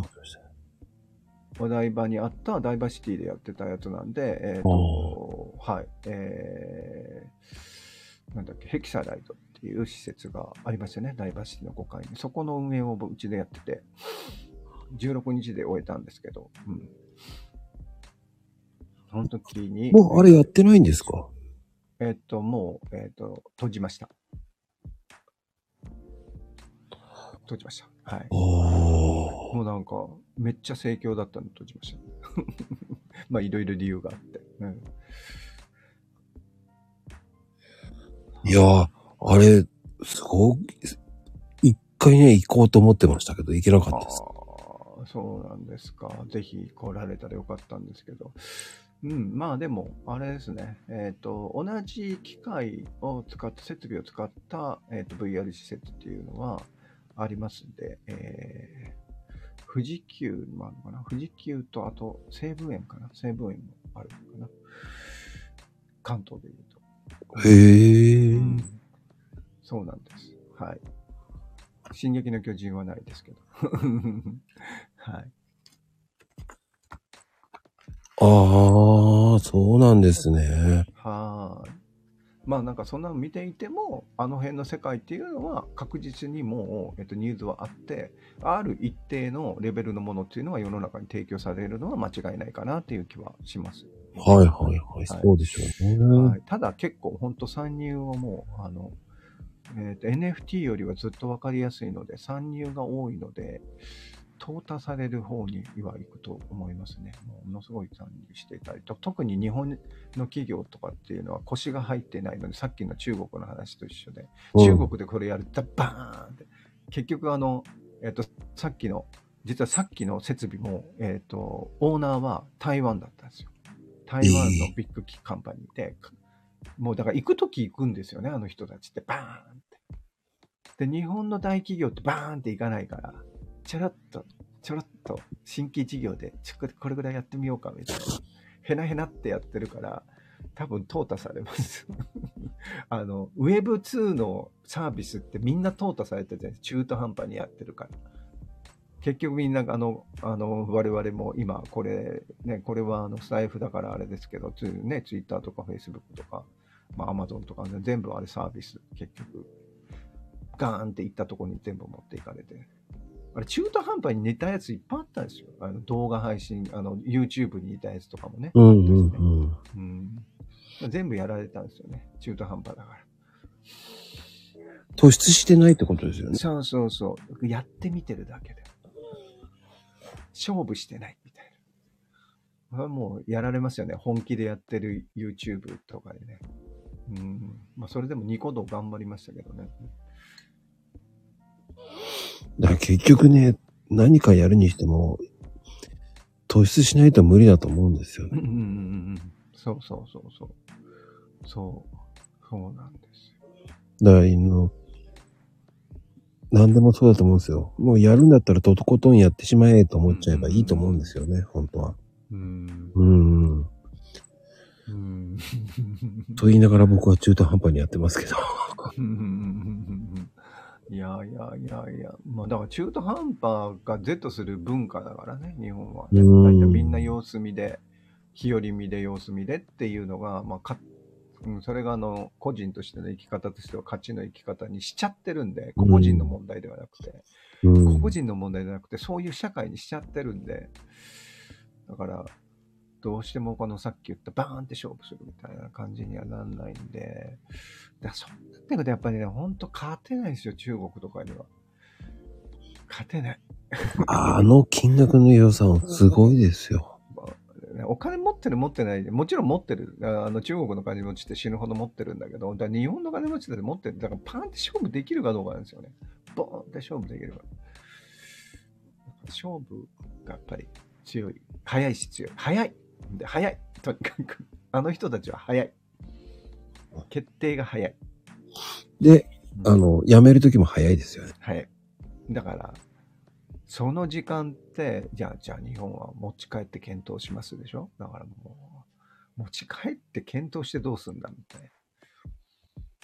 うん。絶対持ち帰って検討ってなりますよ。そうそう、それ検討するって断ってんだよね、みたいな。大体検討するってイコール、大体断りますよね。そうそうそう。いやー、今、ちょっと検討させていただきます、次回までに、みたいなね。いやいやいや、それ検討しないよねって。これ検討するって、それ断り方考えるの検討するんじゃないのみたいな。でもそういう文化、文化じゃないですかね、文化。うん。うーんうーん結構よ、ね、皆さんも言ってますね。持ち帰ってよ、検討ってよく聞くって。持ち帰るなんてね。うんあの、すいません。僕もよく使ってます。まあなんかそれがほら、使っ、さっきの話じゃないですけど、使ってる人が悪いんじゃなくて、そういうのが Z する文化だから、それに合わせるしかないわけじゃん。そこの中に生きてる人間からすると。じゃあそこから踏み外すと、え、こいつなんか、なんか、ちょっとお、え、なんかその横兵だなとか、怒ってるのとかってそっちに行くじゃないですか。なんかこう、あの、とりあえず断り方としては、すいません、それはできません、みたいな文化がないから、日本の場合は。なので、ちょっとじゃあ考えさせていただけますかっていうのが、このあうんの呼吸であるから、それ分かんないですよね、多分海外の人からすると。いやいや、それ嫌ならやめ、いやもう早く断った方がいいじゃないですか、みたいな。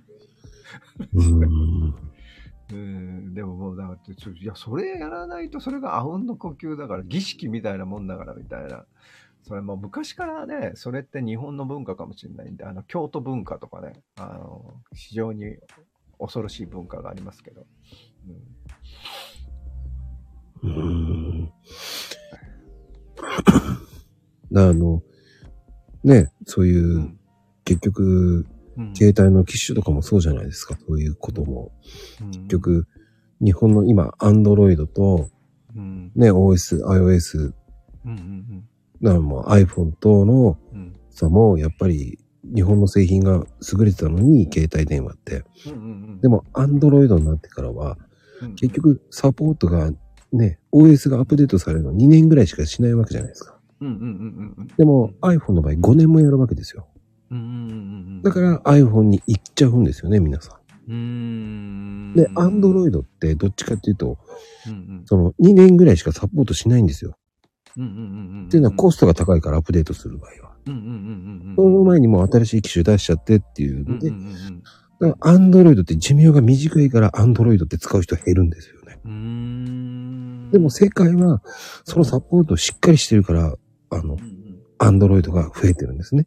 うん。それっていうのはやっぱり、あの、Android って言っても Google がほとんどをアップデートしてるからなんですよ。うんうんうんうんうん。うんでも、それ以外のものって、うん。ね、シャープとかそういうのは、ソニーとかは、おおむね大体2年ぐらいしかやんないんですよ。うーん。うんうんうんでそのサポート期間って、うん。ね、メーカー独自の検証っうん。ていう形だから、うんうんうん。コストが高いからやらないんですよね。うんだからそういうのも、やっぱり日本の製品と、その iPhone の製品って、そこで、やっぱり日本人が iPhone を買うっていうのはそこだと思うんですよ。うん。うんうんうんうん。結局 iPhone 買えば長く使えるじゃないですか。うんうんうん。日本向きなんですよね。長く使うっていう考え方、感覚は。そうそう。うん。そうですね。だから、なんかあの、海外、台湾の人って言ったかな。あのやっぱり携帯の電池が持たないと。携帯の時だと思うけど、携帯の電池が持たないよって、ほら、バッテリーがダメになるとか、まあ今でもあるけど、うん。ああるじゃないですか。あれの時に言ったら、いや、それは持たないように作ってるんですって 言われましたからね。うん。そうそう。だから文化的に、いや、それを買い替えるんですよって。持たなくなったら、えっと、それが持たなくなったと嘆くのではなく、バッテリーを変えるでもなくて、えっと、もうそれ、携帯電話ごと買い替えるんですっていう。うん。うん。いや、それ買い替えりゃいいじゃんって。で、新しいのになるからって。だだどうせ2年経ってる間に、技術が相当進歩してるから、えっと、古いやつをあの修修理するとか、えっと、新しいそのバッテリー買うよりも、うん新しあ2年後の技術の、えっと、携帯電話を買った方がいいよみたいなことを台湾の人に言われましたよ。確か。でも日本人ってどちらかというと、えっと、そこそこ、こう、も持たしたいっていう方 がつく強いし、うん。電気屋さんも結構持たせるっていうイメージがあるから、あの、だから、だから、あれですよね。売るもんなくなっちゃったんですけどね。家う電。もん。うもう長持ちしちゃうから買わないっていう。でも日本人にはそっちが向いてるっていうね。長持ちさせてしてほしい。でも今のスマホ事情はうん。持たない事情なんですよね、結局。ん。うーん。なんか何も考えないで iPhone 買いましたけどね。うん、もうなんか。うん。だ逆に言うとあ iPhone の方は、やっぱりサポート修理とかも6まで、今、まあ、今もうん。6ぐらいまではもううん。修理対象になってるじゃないですか。あ、そうなんですね。はい全然、あの、したことないんでわかんないですけど。うん。へえ。うんそれだけやっぱり充実してるんですよ、ちゃんと。充実してますね。なるほど。じゃあやっぱり日本向きだ。iPhone は。そうなんですよ。日本人向き。うんそうなんですよ。だから Android って今日本ではそんなに普及しないんですよ。普及しないですよね。うん。ずるいって言えばずるいです。うん なんかでも、あの、えーこれはどうだろう。うーん。もしかしたら、ね、年代、うん世代にも、世代がそういう世代だからかもしれないですけど、はいあ。の You- YouTube をね、あの見てると、うんもうやっぱり Google、Google のコマーシャル攻撃があるわけじゃないですか。はい、はい、はい。もうさすがにね、Google Pixel 6を買わないといけないのかなって 思いますよ。あれ、あれだけあの Google にやられると。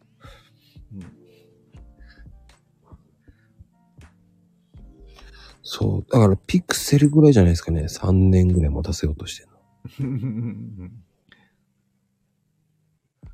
なんかでも、あの、とりあえず僕は買えないだろうな。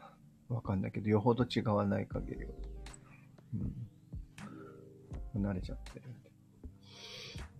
23年経つからもうそろそろ買わんとって何を買うのかな。あ、冷蔵庫。ああ、そうね。23年持つってすごいと思うんですよ。23年 ?23 年って言ったら1999年ですよ。うん。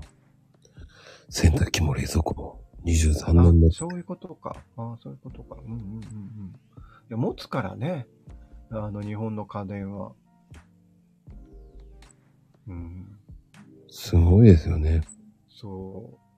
洗濯機とか冷蔵庫とかさ、なんかほぼ毎日動いてるのに、まあ冷蔵庫は特にそうですけど、その割には頑張りますもんね。ただ、あの、うん。あの、ね、海外ではこう、携帯電話って自分で修理するのが多いんですよ。うん。あ、そうなんです。修理するキットが売ってるんですよ。でも、日本の場合って、はい。個人が修理する権利ってうんうん。ないんですよ。あ、そうなんですね。うん、そうす、なん、なんでか。あいいじった瞬間に、えっ、とあな、もう知りませんよっていう話ですか、いや、違います。無線機の違法改造なんですよ。違法改造だ。そう法律違反。うーん。なるほど。なるほど。だから、あなるの、ほどね。うん。修理するっていうか、もう携帯電話の分解とか、うんうんうんうん。しちゃいけないんだ。本来ならいけないんですよね。ええ絶対しないから大丈夫ですけど。そんな、わかんないから僕。でまあ、電池はどうなんだろうね。あれも本来なら電波法違反になるんじゃないの？っていう。うーん。その辺はまだグレーゾーンみたいですけど。なるほどね。う。うんん。よく携帯電話自分で修理しましたとか動画載せてるじゃないですか。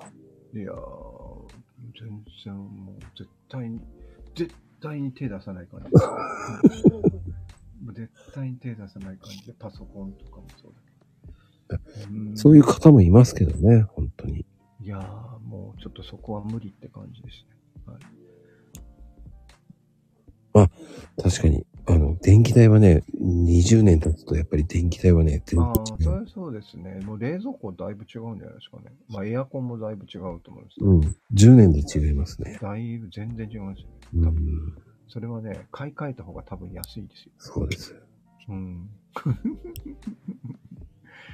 うん、あの、あ、エアコンは2年前に変えたんですね。ああ、エアコンは絶対買い替えた方がいいですね。10年以上。うん。いや、でもね、いや、はいや、今日はね、すごいためになる話を。い。いや、こんな話でよかったんでしょうかいやはい。すあいのま、せん。すごくはい真面目な話っていいんですよ。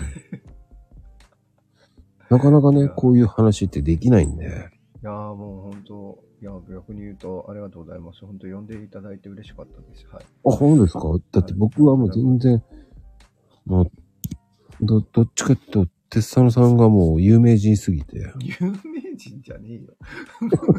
有名人ですよ。有名人じゃないと思いますけど。あはい。上がってきてくれた、まゆみちゃん。あ、どこうんも。ばんは。あ、こんばんは。はじめまして。はじめまして。はーい。はじめまして。はーい。ほ、まゆみさん。うん。放送、ね、配信は聞かせてもらってるんだけど。あ、ありがとうございます。はい。えーっと。ありがとうございます。なんか、いつも偉そうなこと言ってすみません。はい。すごい、すごいですよ。うん。だほら、朝、朝だから、あの配信が。もうね、起立、気をつけて、そうそう。あれどこで作ってるんですかと思うぐらいに。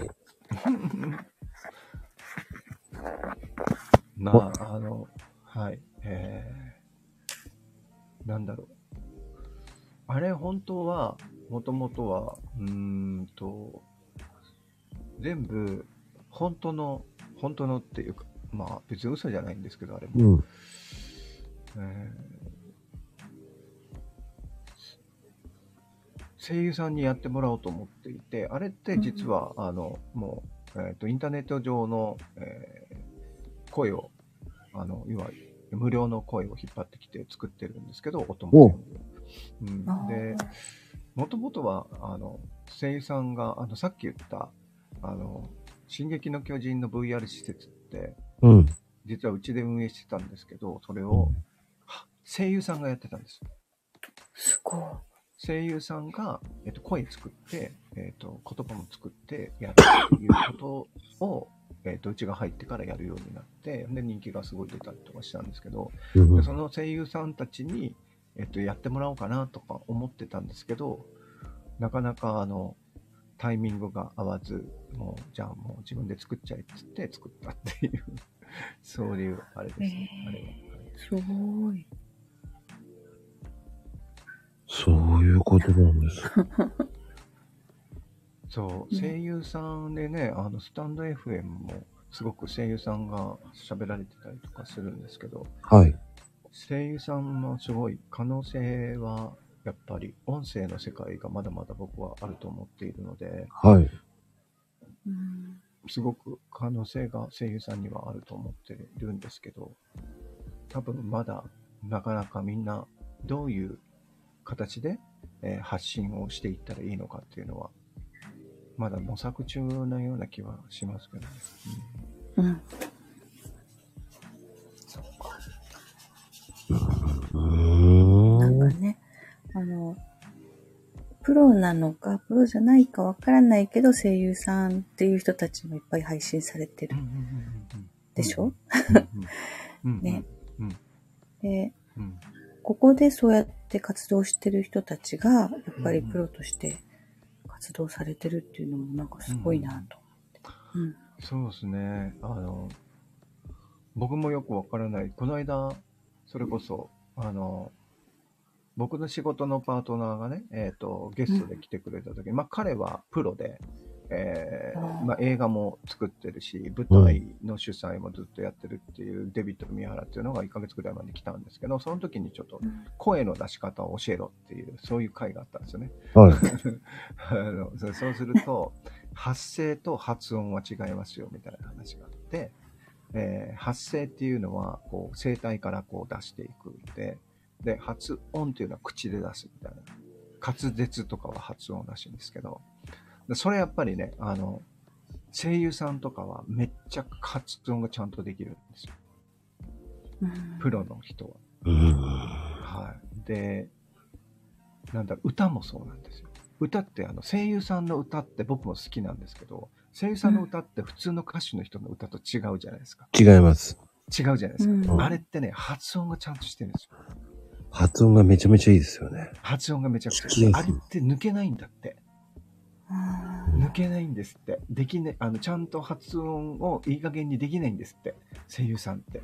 ーもう職業病、職業病っていうか、うん、だからまあそういう、なんか、声優さんの活、まあ、お声の出し方っていうのは独特だってかん、僕らが感じてるので言うと、えっと、発音がちゃんとしてる。って言ってました、うんこの間。うんそっか。そう、もう僕、多分、でも僕らは、えっと、声がどんどん出なくなってくるんで、でもうん発声の方を頑張んなきゃいけないんですかね、みたいな話をしてたんですけど。でも僕はでも、絶対に声優さんのあの声、声とか、まあ、声の出し方に関して言うと、この音声配信が広がっていくっていう中で言うと、すごい可能性をあるんだろうなとは思っておりますけどね。うん、いや本当に可能性はあると思います。そう、可能性ですよ、多分、まだ。ううん、ん。おそらく。あの、うんえー、多分じゃないんだけど、これからはもっともっと、その、音声で話した方が面白い。うんうんうんうんうん。うんうんうん。でこういう話ってツイッターではできないじゃないですか。うんうんうんうんうんうん。うんうん。だから面白いんですよね。うんうんうんうんかうん。だって、こういうふうに、うん、ね、テッサノさんと僕、ね、まあ、いいねし、いいねし合う仲だけなんですようん。お互いに聞いてもらってるし、僕も聞いてもらってるし。うんでも、なんだろう。そういう子にツイッターも行くようになったりとかして。うんでも、これやらなかったらうん、知り合わないわけじゃないですか。そうですよ。絶対。知り合ってない。やっぱり興味があるから聞きたいし。うん。うん。こういう話って聞けないじゃないですか。ねえ。いやー、ほんと。いやもう絶対僕ね、音声配信は、まあ、ずっと言ってるんですけど、全然可能性あると思っていて。うーん。うん。で、こういうのを聞かなきゃ聞かなくてもいいっていう感覚じゃないですか。はいはいはいはいはいはい。で僕はもういろんな人と話するの好きなので、うんうんうんうんで、こういう会話絶対ね。大好きなんですよ。めっちゃ、ずっとなんかあの、もうなんか僕の感覚だとずっと、まこさんはずっとコラボしてる感じ。ずっとコラボライブしてる感じ。コラボライブしてる人みたいな感じ。そうだそうだ。すごいなと思って。ま、まこちゃん一人で話してることないもんね。ないです。すごいっすよね。それできないっすよね。普通の人。あ、これもうだから、鉄太郎さんが言うじゃないですか。突き抜けろって言ってたい。あーそれは僕は突き抜けてる。突き抜けてますよね。だってそんな、まこさんの隣に並ぶような人いないもんね。うんうん。そう、いないもん。う んで、それが、またやってるよとかって またやってるよ。そうそうなんですかまたやってるようなんですかやっぱまたやってるよでしょ、だって。いや、もちろんだから、あれですよ、面白い。いや、全部、全部は聞けてないけど、あ、これまた面白いこと言ってるやつかって。そう。うん、か明らかにあの、まこさんの立ち位置っていうのが明確にあって、うん、そうですすごいなーって思いますよ、ほんとマジで。あの、お世辞全然抜きで。うんだ突き抜けてやろうと思ったんです。突き抜けてる、突き抜けてる、大丈夫ですよ、突き抜けてますよ。完全に突き抜けてますから。はい、だからもう、最初に、何でしょう、なぜかコラボやってます。っていう。もうそれで言ってやろうと思ったんで、もう突き抜けてやろうと思って。いや、本当いや、もう素晴らしいと思いますよ。本当に。あの、音声、僕は本当に音声配信っていうのは、もっと、えーっと、まあ、だからな世の中まで言わなくても、日本人に、うん。えーっと、もっと浸透していってほしいし、まうんあ、あの、よく言ってるみたいに、あの、日本人が、残念ながら、日本人が大人、うん大人は、とっても勉強しない人種なんですけど、うん。うん、それにやっぱりあの多分合ってるツールだと思うんです。ああ、それほんとそう思います。うん、いやだから、まあ、いろんな意味の勉強があるじゃないですか。うんうん。やっぱり要はもう情弱が多いんで日本人っていうのは本当に特に、うあの一生懸命あ残念ながら一生懸命働いてるサラリーマンの方々って僕もそうだったけどサラリーマンしてましたけど、うん、どうしても会社の中のこ物事に翻弄されると、結局勉強する時間がないので、そうですね。そう、これはもうね、あの昔よりはマシになりましたよ。でも今でもななったけど、まあ、文化的にやっぱりこう日本の社会人って勉強しする必要がないみたいなところが、まあ、もちろん会社におんぶに抱っこだったっていう歴史があるからそうなんですけど、まあ、そこを解消していくために、うん。この音声メディアってめちゃくちゃ有効だと思うんですよ。めちゃくちゃ、そう、うん他の人の生活のヒントとか、まこさんのね、えっと番組とかでもよくやってるじゃないですか。そういうのを聞かせていただくことによって気づいて、でそういうのをやっぱり多分絶対必要だし、日本人的には結構やっぱラジオとの接触、特にこうシニア、中年シニアぐらいになってくるとラジオとの距離が近いんで、うん。そういう意味で言うと、ここにワンチャンあるんじゃないかなって真面目に思っているんですよね。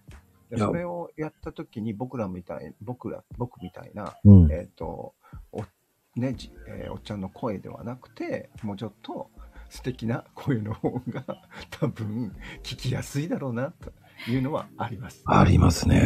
う。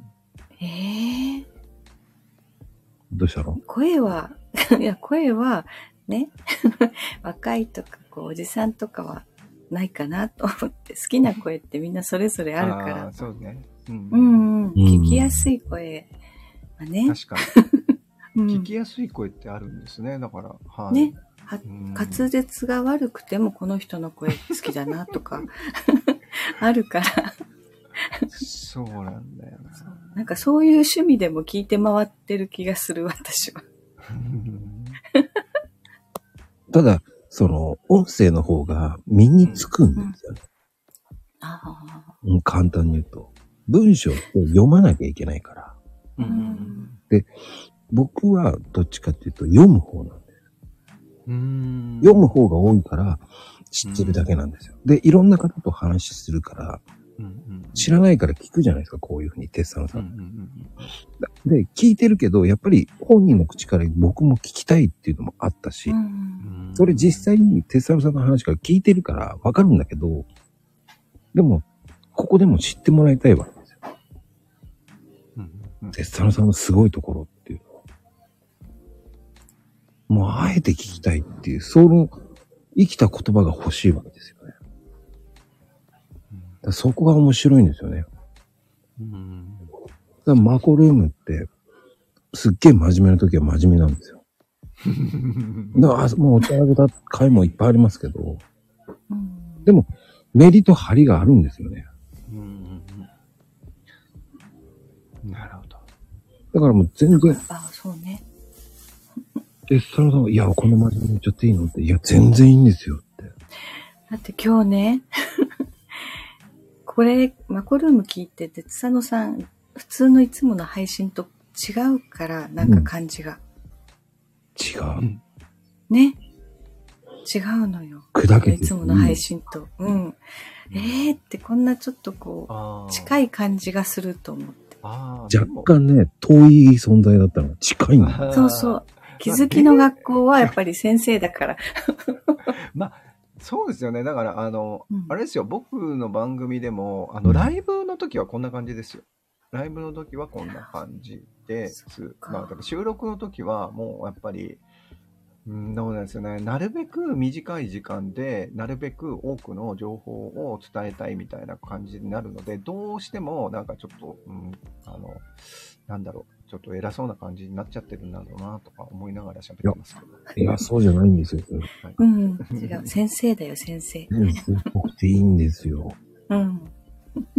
もうあの、切りつきをつけて映画ね、もうあれがもうねあれでね、うん、始まった始まったと思って。始まった始まっ始まった始まったよしよしと思うからね。あれが好きなんですよ、僕は。まあまあ、あれもやり出してから1年ぐらい経つかな。うん。うんもともとはね、あの、違う、えー番組名も違ったんで、はい。えっ、と、気づきの学校になった時から、からだから、まだ1年経ってないかもしれないですね。もう私が知った時には気づきの学もう校だ。俺も気づきの学校だったんですよ。私、1ね月1月から。な。あ、だからだ。はい。ちょうど、ち私ょうどです。うん。1月、多分中頃ぐらいに気づきの学校っていうのに変えたんですよ。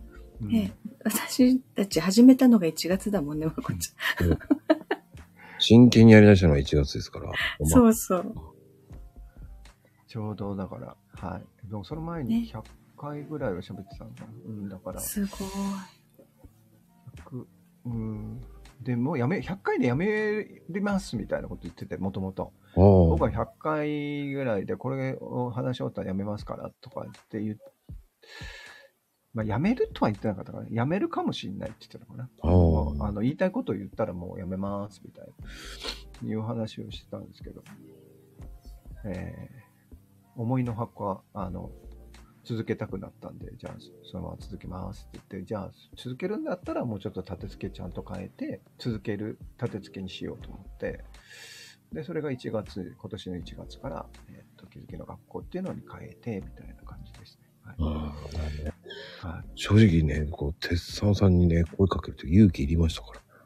えマジで出てもらえるかな、どうかなと思いながら。いや、そんな。恐る恐るでしたからね。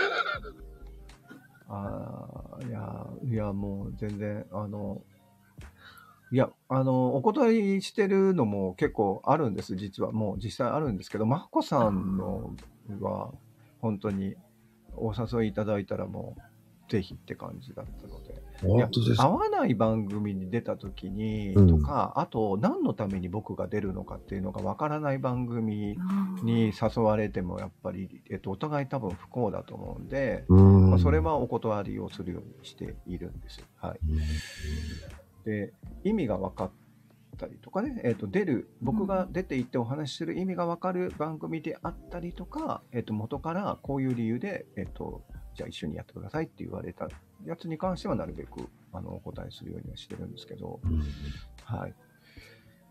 ただ単にマコルーム出てほしいんですけどしか言ってないんですけどね。いや、だから、マコルームさんは、だって僕が聞いてるから、ちゃんと。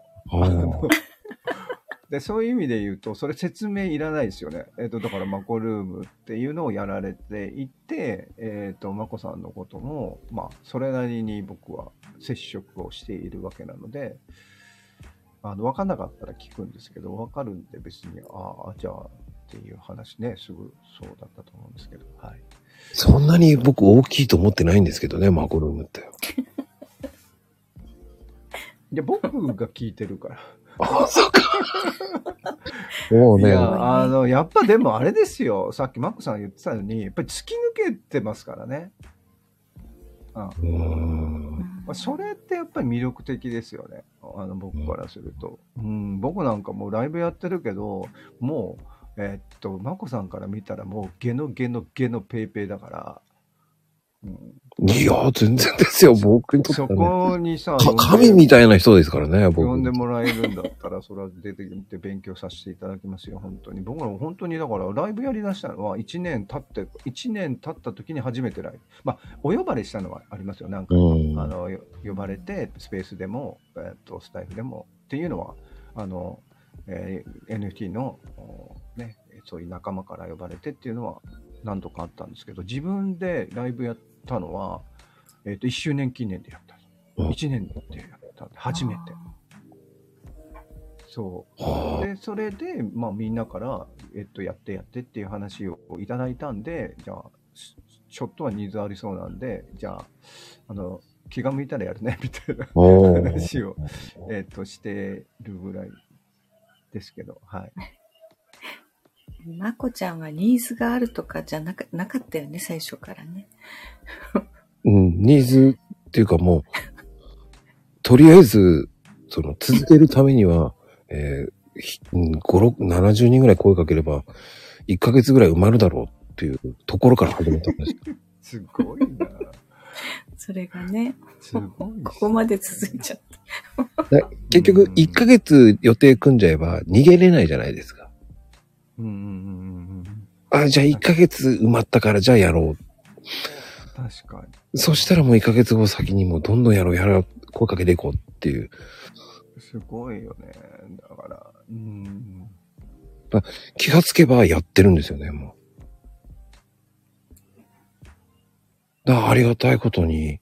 で、やっぱり声かけていきたい人って言えない人も何人もいるわけですよね。躊躇するのも、やっぱテッサノさんとかとつ、何、やっやっぱり、スタイフの獣人ってイメージが強すぎて、いやいやいやいもや。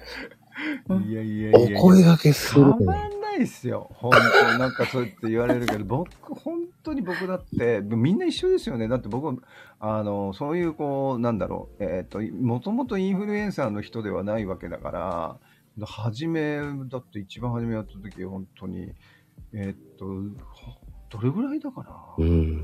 2ヶ月ぐらいは一桁だったと思うよ。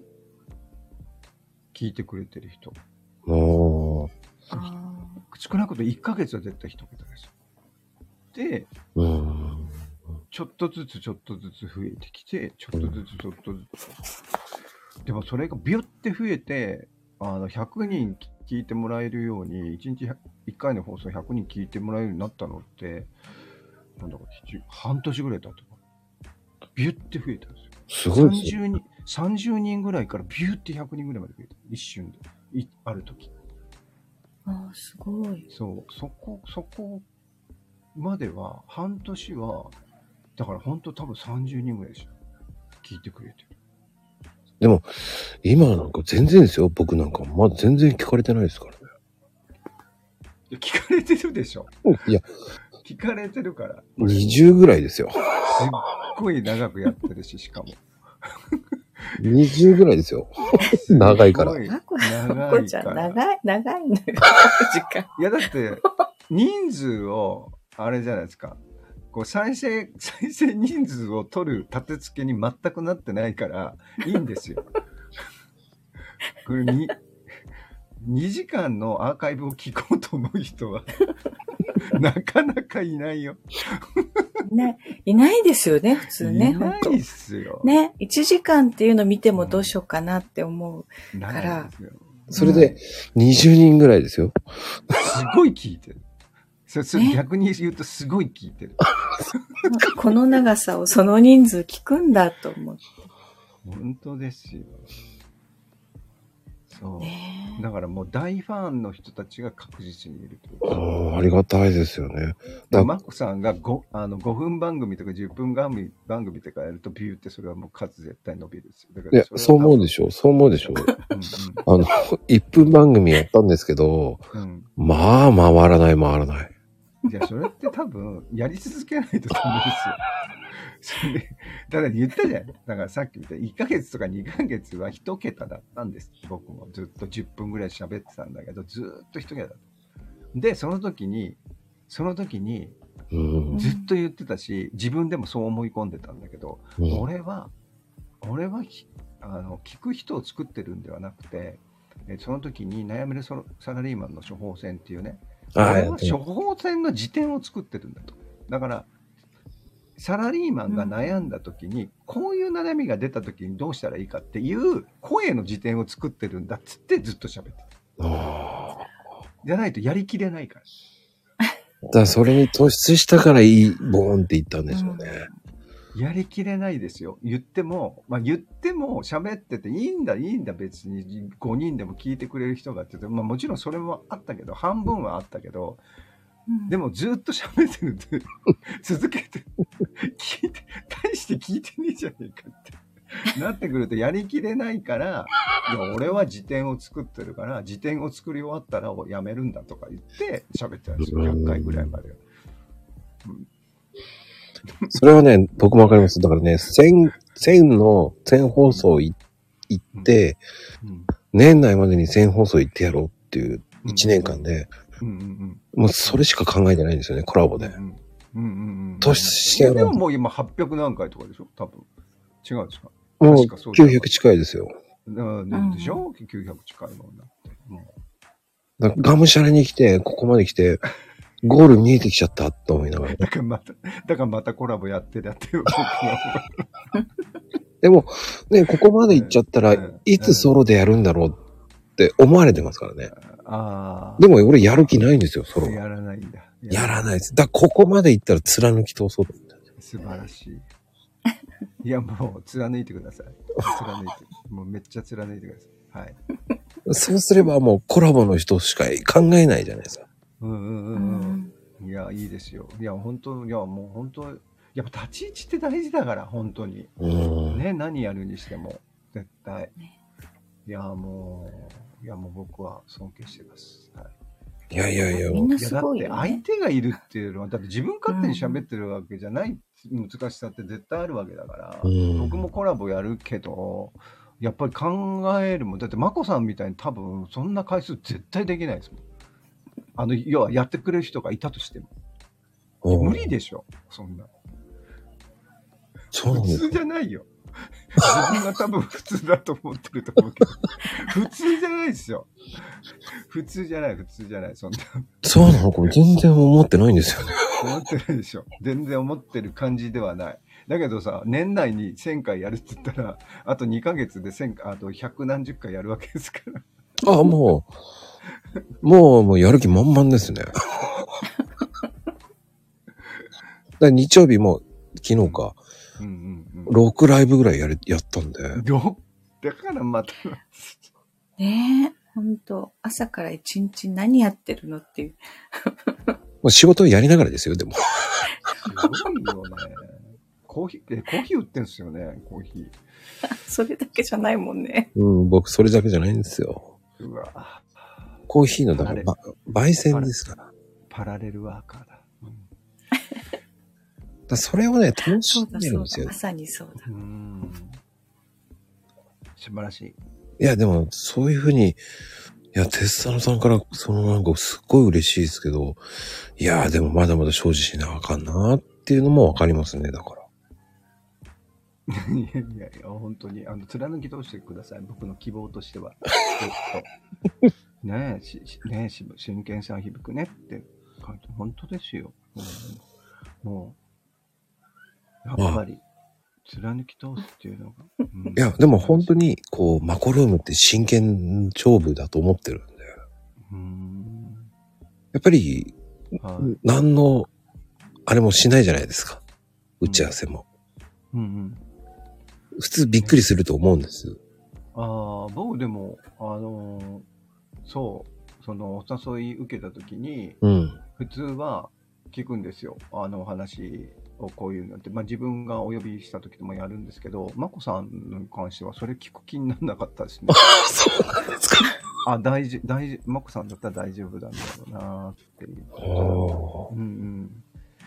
あの、少なくともお話ししながらでも、打ち合わせしながらでも全然普通に喋れるんだろうなとかも思ったんで、うん。えーいや、そこが、まあだからそこがないっていう、うまあ僕の中ではだから、それをしなくてもいい人っていう特別なステータスが僕の中には少なくともあるんですよね。おー。うん接している中で。だね、そのマコルームに呼ぶときに皆さんこう台本台本台本って言われてたんでね。うん。いや、ないですよ、つって。うんうんうん。ぶつけ本番ですよ、っていうのが。うんうんうんうん。えーって言われちゃうんですけど、もうそんなことないですよ、つって。楽しみましょうよ。考えなんで。だかうんうんうんらもう。その、あの、ツイッターの人をほとんど呼んでたんですね、最初の告発。うんうんうんうんうんうんうんだからね、うん。スタイフの方と絡んでないんですよね、本当に。うーん。なるほど。なるほどですね。ここ最近ですよね、スタイフの方と絡むようになったの。へえー。なるほど。だからそれそうそう、徐々に来たから、いうんや、ここでテストのさん行くでしょうと思って。いや、ありがとうございます。はい。